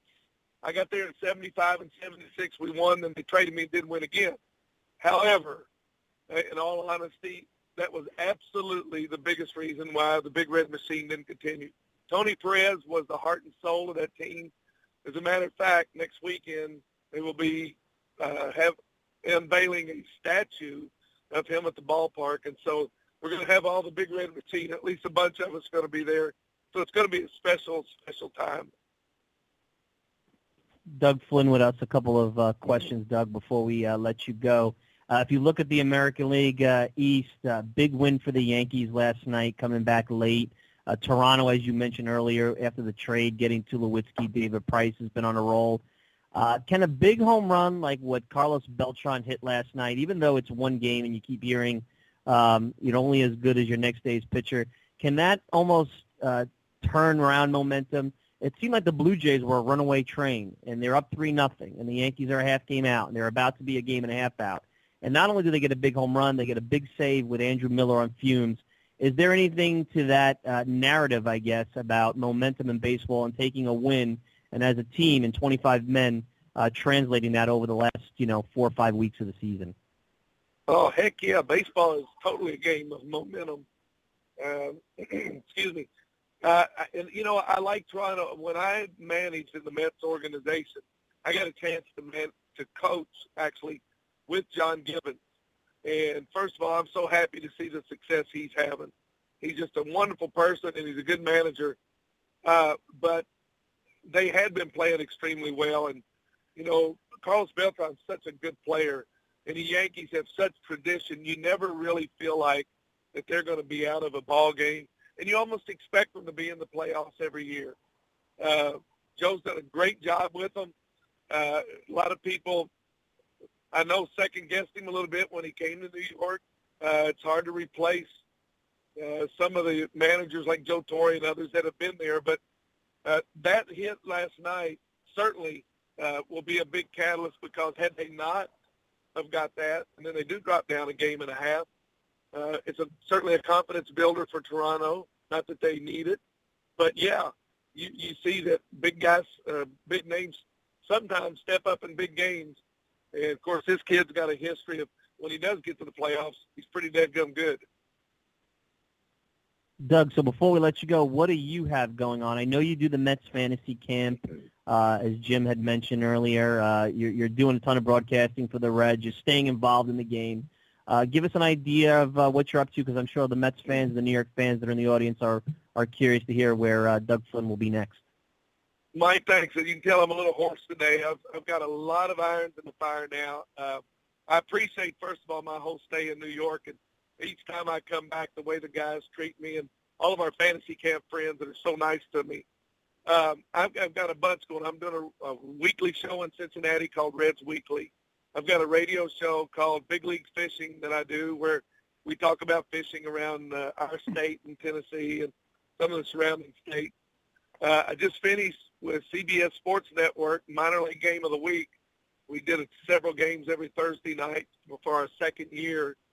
Uh, I'll be emceeing Perez statue is being unveiled and have a chance to have some fun with all of our teammates. Uh, right now, on the road, headed to Camp Lejeune for a program called Hope for the Warriors. Uh, Johnny Bench and I co-host a little golf tournament. We raise money for our men and women that have served.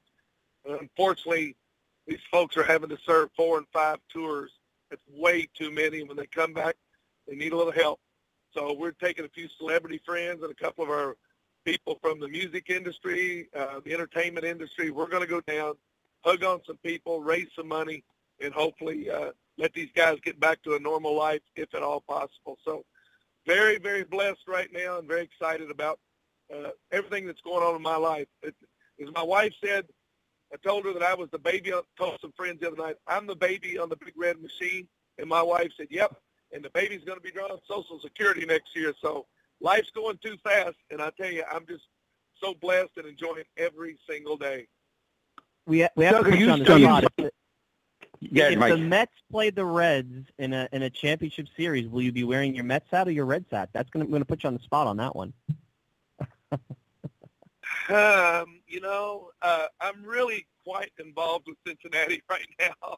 I'm doing I a lot, know. A lot of stuff for them, and and and I love, believe me, I love my four years in New York. It, it was absolutely wonderful, and I'd love to come back a lot more than I really get a chance to do that. So, you know, maybe if there's a little more love shown from the organization in New York, maybe I'll come back. But Doug Dickey and Lorraine Hamilton and Jay Horowitz, people that I love to death from New York, uh, anytime they want me, they know they got me.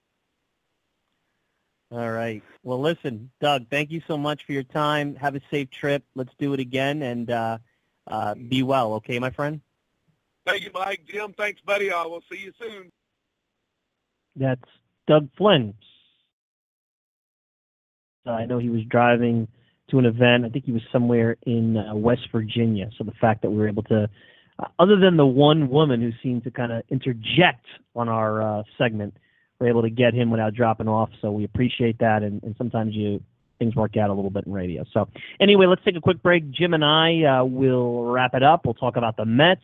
If you want to chime in a phone call, if you're listening to this show live, the number is uh, 646-716-8187. You're listening to the Weekend Watchdogs, Mike Silva, and Jim Mojo Morrison subbing in for the vacationing Joe Bono. 646-716-8187 is the number, and uh, we'll be right back. Mojo. Mojo? Mojo. The libido, the life force, the essence, the right stuff. What the French call a certain... Jim Mojo Morrison. Mojo!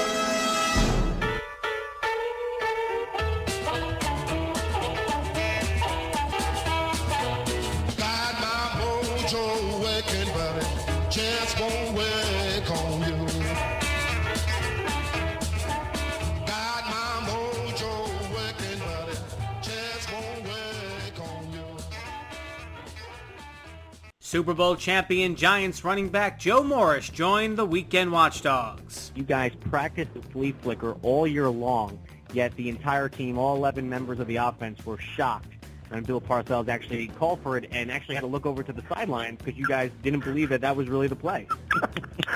we worked on that play every week. No, I gotta admit, there were times that we didn't, you know, sometimes I missed the pitch, sometimes Phil would miss the guy and whatever. And we, we screwed up a couple of times, but he, we worked on it every week. We never called that play.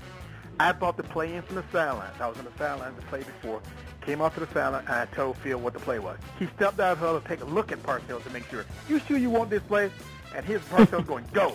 Run the freaking play. I, I send it in. You run this play. He throws this play, and I'm thinking, oh, my God. He's actually threw it. And it was completed. And uh, it, it changed the complexion of the game. It's the Weekend Watchdogs every Saturday, 10 to noon on Blog Talk Radio.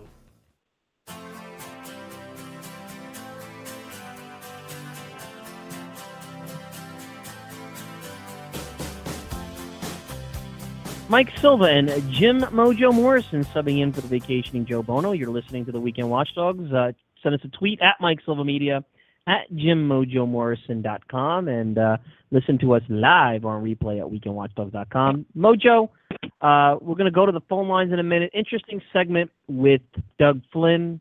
Can't say I remember Doug Flynn, a little too young for that, but had a lot of interesting things to say about the pennant race. You have to feel good about the Mets four and a half games up, four in the loss column, even though they lost a pretty tough game yesterday. Nationals tried to come back, but the Giants beat them 8 5. This is an important few days. I think if you can get a couple of wins here against the Pirates, and you got to think the Nationals will win at least one game, but maybe the Giants could get one more win, take three out of four. You go into next week, I know the Mets have a couple of off days. They have the series in Baltimore. I know they got to go to Colorado.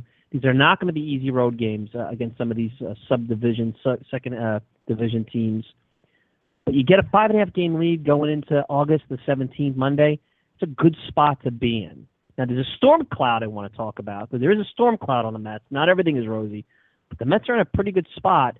And the Nationals, I think, are a hair away from just saying, eh, it's not our year. I don't know if they're at that point yet, but they let this thing hang around. The Mets seized it, and now let's see if the Mets hand it back and give the Nationals some hope, or the Mets start to push five and a half, six and a half, seven and a half. Before you know it, it's September September first. You're eight games back. We know here, not impossible to come back from, but mathematically not easy. Not 2007 is an anomaly. It's not the norm. Well, I think the Mets, first of all, Mike, they need to get a win against the Pirates either today or tomorrow. Mets are 0 and 11 this year versus the Cubs and the Pirates. And as I alluded to in our interview with Doug, you look at I mean, at the way things are shaping up, the way they're playing, and barring uh, some sort of a catastrophic collapse, you're going to see Chicago and Pittsburgh in the wild card with the Cardinals uh, winning the division. I mean, the way things are shaping up, unless the Cardinals falter and one of them overtake it. I mean, Giants, as well as they're playing, I think they have to set their sights on the Dodgers being only two and a half behind, and I think the Mets and Nationals have to kind of set each uh, their sights on each other. But I think those teams are just that much better the way they're playing. You know, the Cubs are, are ascending. The Pirates I have been there the last couple of years. I think I honestly think the card the Pirates have the most complete. I know the Cardinals have the best record, but I think the Pirates have the most complete team uh, in the uh, National League, and I really yeah, like they, their they chances. kind of weird because I look at them and I'm like, ah, they're not that great. But then you know they they stay in the game. They got McCutcheon. They got a good bullpen. The starting rotation outside of Cole, um, and and and and uh, Liriano could be a little little dicey. Yeah, losing Burnett, You know I think, hurt them. Uh, you know, as far as going down the stretch. But I, I, I like the Pittsburgh team. I mean, overall, since May, they've had the best record in baseball. Cardinals got off to a good start, and they've sustained. Uh, but since May, the Pirates have been the best team uh, in the National League, and I, I just like their their style. I think Hurdle does a great job managing them.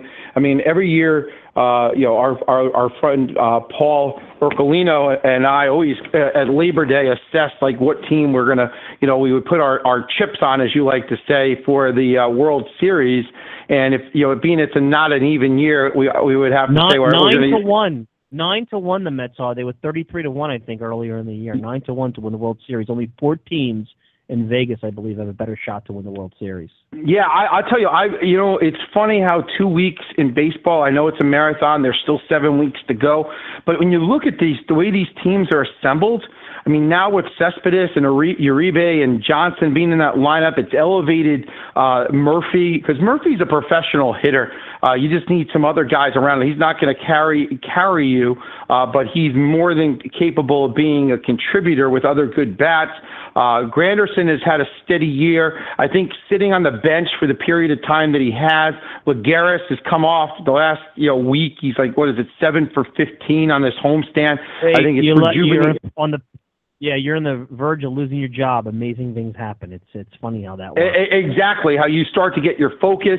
You see uh, Tejada focusing a little bit more. Uh, d'Arnaud, you know, now that he's healthy, I think sending Plawecki down was a good move. You get him a couple of at bats the next couple of weeks, bring him back in September, and then if there is a postseason, you obviously have him as the postseason because you don't want him sitting and only playing once a week. You need to get d'Arnaud going.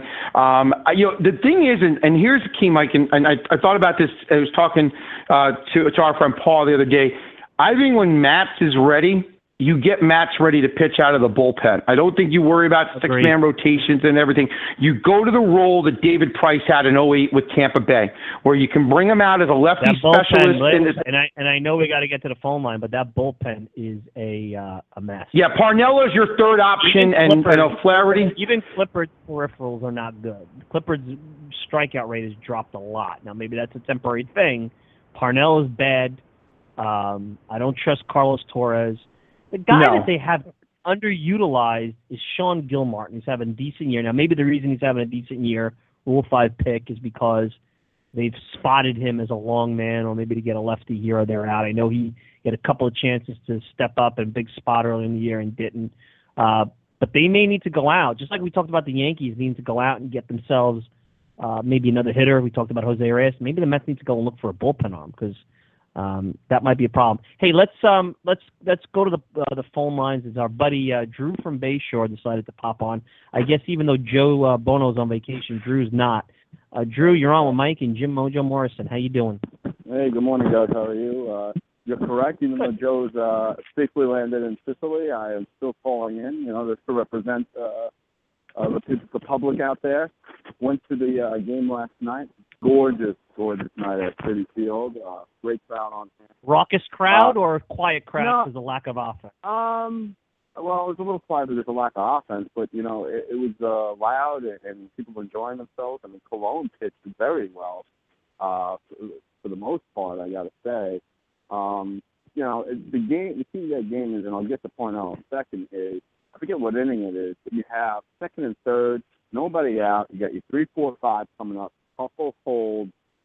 I want to say it was McGarrett coming around the third, which would make sense because I think he was batting leadoff. And I'm like, oh, I would have liked to see him go there, but you got three, four, five. All right, let's let's see. You get two terrible at bats from Cespedes and Uribe, and then you get an okay at bat from Murphy, and I thought that was a big key to the game. Yep. Let me tell you They something. let Happ off the hook. It- it- that's right. And it was like it was like, oh my god, the Mets from a couple of weeks ago. Here we go. um, I thought Parnell, uh, he scares me. He absolutely scares me. I mean, I, I I know people have commented about the bullpen, and I said, listen, you know, with their top three, they're going to get those seven, eight innings. So you're not going to see as much of the bullpen as maybe you you might think. The guy I do not want to see is Bobby Parnell in a big spot. I really don't. I think he's full of gold. I think they should have got rid of him when they had the chance. Uh, I, I I don't know what you think, but I I think uh, you know he's trouble in the making. But you know what? I think Met fans, you enjoy the time. You, you just get to advance. You win the division. You don't know what anything can happen with the pitching staff. You can make a nice little run. And I agree with Mojo. I've been I said it when they signed him. You bring back Cespedes. Don't t- start telling me about Brandon Nimmo and this and that. You bring Cespedes back and you lock him in. You give him the money. He's the guy I wanted. I like that he, he, he for the most part has been pretty good. He's been solid and left, and when he's played center, he hasn't been bad either. Had given me a good up out despite what he did last night, and I want to see him back because I think he could be a real key, a nice little building block, even though he's 30 for the next, you know, three or four years. I don't know what you guys thought. Well, True. I'll I say could. Uh, yeah, Mike, and I'll go and after you. I, I, I appreciate the call, Drew. First things first, don't just be satisfied about making the playoffs because the Nationals played that game. And look at where they are now. Now they're scrambling. And, you know, the Nationals, uh, they have a pretty decent payroll. They've had to make some decisions with LaRoche and Blevins and cut some, make some trades, you think, or let some guys go that they could pretty much use Adam LaRoche right now. They need some offense. So don't be satisfied with that. I definitely am concerned about the bullpen. Uh, Matz in the bullpen is something interesting. I don't know. I mean, you hear about this guy Smoker down in Double A. I'm not sure you want to mess around with a minor leaguer right now.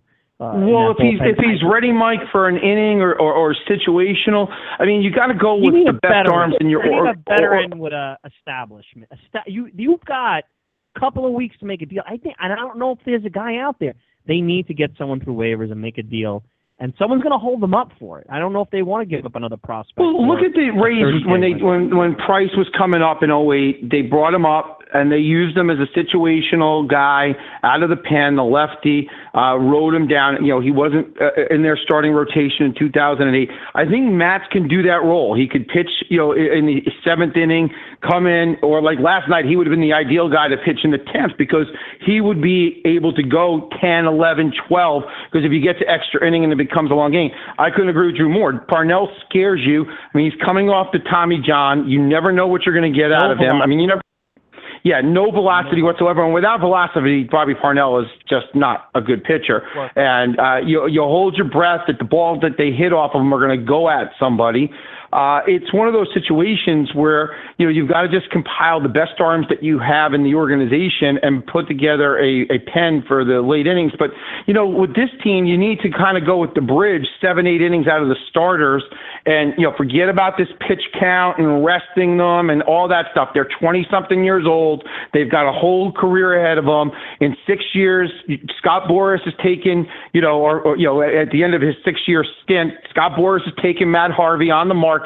So who cares where his arm is in four years? You know what I'm saying? Like, don't worry about, you know, four years from now with Matt Harvey. Just pitch him, get the most out of him, go for it now.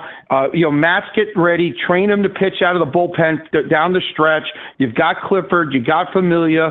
Uh, you know, like I, I wouldn't mind getting an extra arm if they can get somebody through waivers, but I'm not going to, you know, sell out a top prospect to do so and, and go for it. I mean, this is the time. The time is now. You got a four game lead in the loss column on this national team. I think this national team is vastly overrated. You take Bryce Harper off of that offense, and there's, you know, there's nobody on that team that you would say, oh, that guy is somebody that's going to scare me on a night in and night out basis. I mean, they have a couple of decent bats on that team, but nothing like, you know, that's a superstar level. And you look at the starting rotation, Mike, you compare the Nationals to the Mets. I mean, I'll match the Mets up. Uh, DeGrom, you know, Carlos Gonzalez said the other day, Jason, Jacob DeGrom is the best pitcher in baseball right now, based on what he's seen, and and you can't really argue that. I mean, I mean, yeah, the wins and losses aren't there because of the lack of support early on, but DeGrom has pitched great. Harvey's got it going. Syndergaard, I think, is still a, a little bit of an enigma, but you got the Colon is starting to regenerate himself again, the veteran that he is. Niese seemed to have found a consistent level. I mean, this team is built for now and you know and the future, and now's the time to go for it. And uh, I, I just think that this is an exciting time. You've got seven weeks, but with this pitching staff, like this team is ready to win, and they and they can win if they get in, uh, because in a short series, you throw those big three, or you know however they decide to you know compile their their rotation. Because don't forget, one of those guys, Niese could go to the bullpen in the postseason, or Syndergaard, depending on how you want to do it. You want to go Harvey, uh, you know, Degrom, and then who do you go three, four, uh, three and four in the postseason? One of those guys, I, you'd have to obviously use Colon probably in uh, in a starting rotation, being the vet. You put Syndergaard or Niese is going to go to the bullpen too if you did get to the postseason. Mojo, here's a name. It's on a team that's out of the race. He's making quite a bit of money even next year, but you can buy him out uh, for one and a half million bucks. I don't know if they can. Aff- I don't know if it fits in the budget. I don't know what they would want. Well, no, they for can him. afford it now, Mike, because you're drawing AJ thirty-eight thousand and four, you forty thousand AJ people a night. AJ Preller's an odd GM, but Joaquin Benoit was a name we heard before. I think. I mean, I'm going down the non-contenders. There's not a lot out there. This is a guy that has closed games before, uh, has a 2.17 ERA. Um, you know, a little bit wild at times with the walks, but you know, nothing crazy. Um, I think they almost need to go out and get an arm. I'll tell you what, Mojo. Last night, once that game got to extra innings, and once Clippard and Familia were out of the game, Yeah, you you knew the Pirates good. now had the. I didn't either. I was I knew that, that Parnell. the playoffs, that's the problem. You can't expect Right. you get into a series against the Dodgers. You can't expect um, to not be in a one. That's that's it. The Dodgers. I'm telling you, Mike. I don't. I wouldn't put all my chips on the Dodgers. They've only got a two and a half game lead. All of those moves they've made. Latos, Wood, Johnson, all those guys they've brought in are all getting lit up like Christmas trees. I mean, other than their their their top two guys in Greinke and, and Kershaw, they're starting pitching and their bullpen, you know, the back end guy is the closer is good, but other than that, the bullpen is suspect. And those three, four, and five guys, you don't know what you're going to get with the Dodgers. The Giants have been there before. They're getting healthy. Pence is coming back. Posey's finding his stride. Cain is finding his stride. I mean, the, the Giants are making their move. I wouldn't, you know, put all my chips on the Dodgers as being a guarantee out of that uh, Western Division. And like I said, I think it's going to be Cubs and Pirates for the wild card, and I think the you know, the Dodgers are going to have to fight off the Giants uh, for that division. tough. The Cubs look like Doug Flynn said. The Cubs look uh, look tough. Well, The Mojo, Cubs are listen. tough, and good. Go ahead. No, I'm sorry. Go ahead. No, I'm saying the Cubs. I'm telling you, they've got a manager that knows what he's doing. I mean, the, you you look at the three managers in that Central Division, and there's where you know those three guys and Bochy are, are huge advantages down the stretch because they know how to manage postseason. You know, you're, I will get into this next week. You know, I, I, I'll, I'll be back again with you next week, and we'll get into the, the merits of your, your favorite manager, Terry Collins.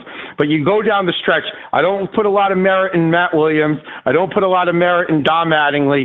You know, your boy Terry, we all know how you feel about him. But those managers between Matheny and Maddon and Hurdle and Bochy, those four guys have huge, you know, uh, assets to their, their respective teams down the stretch as far as maneuvering pitching staffs and making the right moves and resting guys and stuff like that. So those are big factors to, to look into as you go down the final seven weeks as well. Well, yeah, right.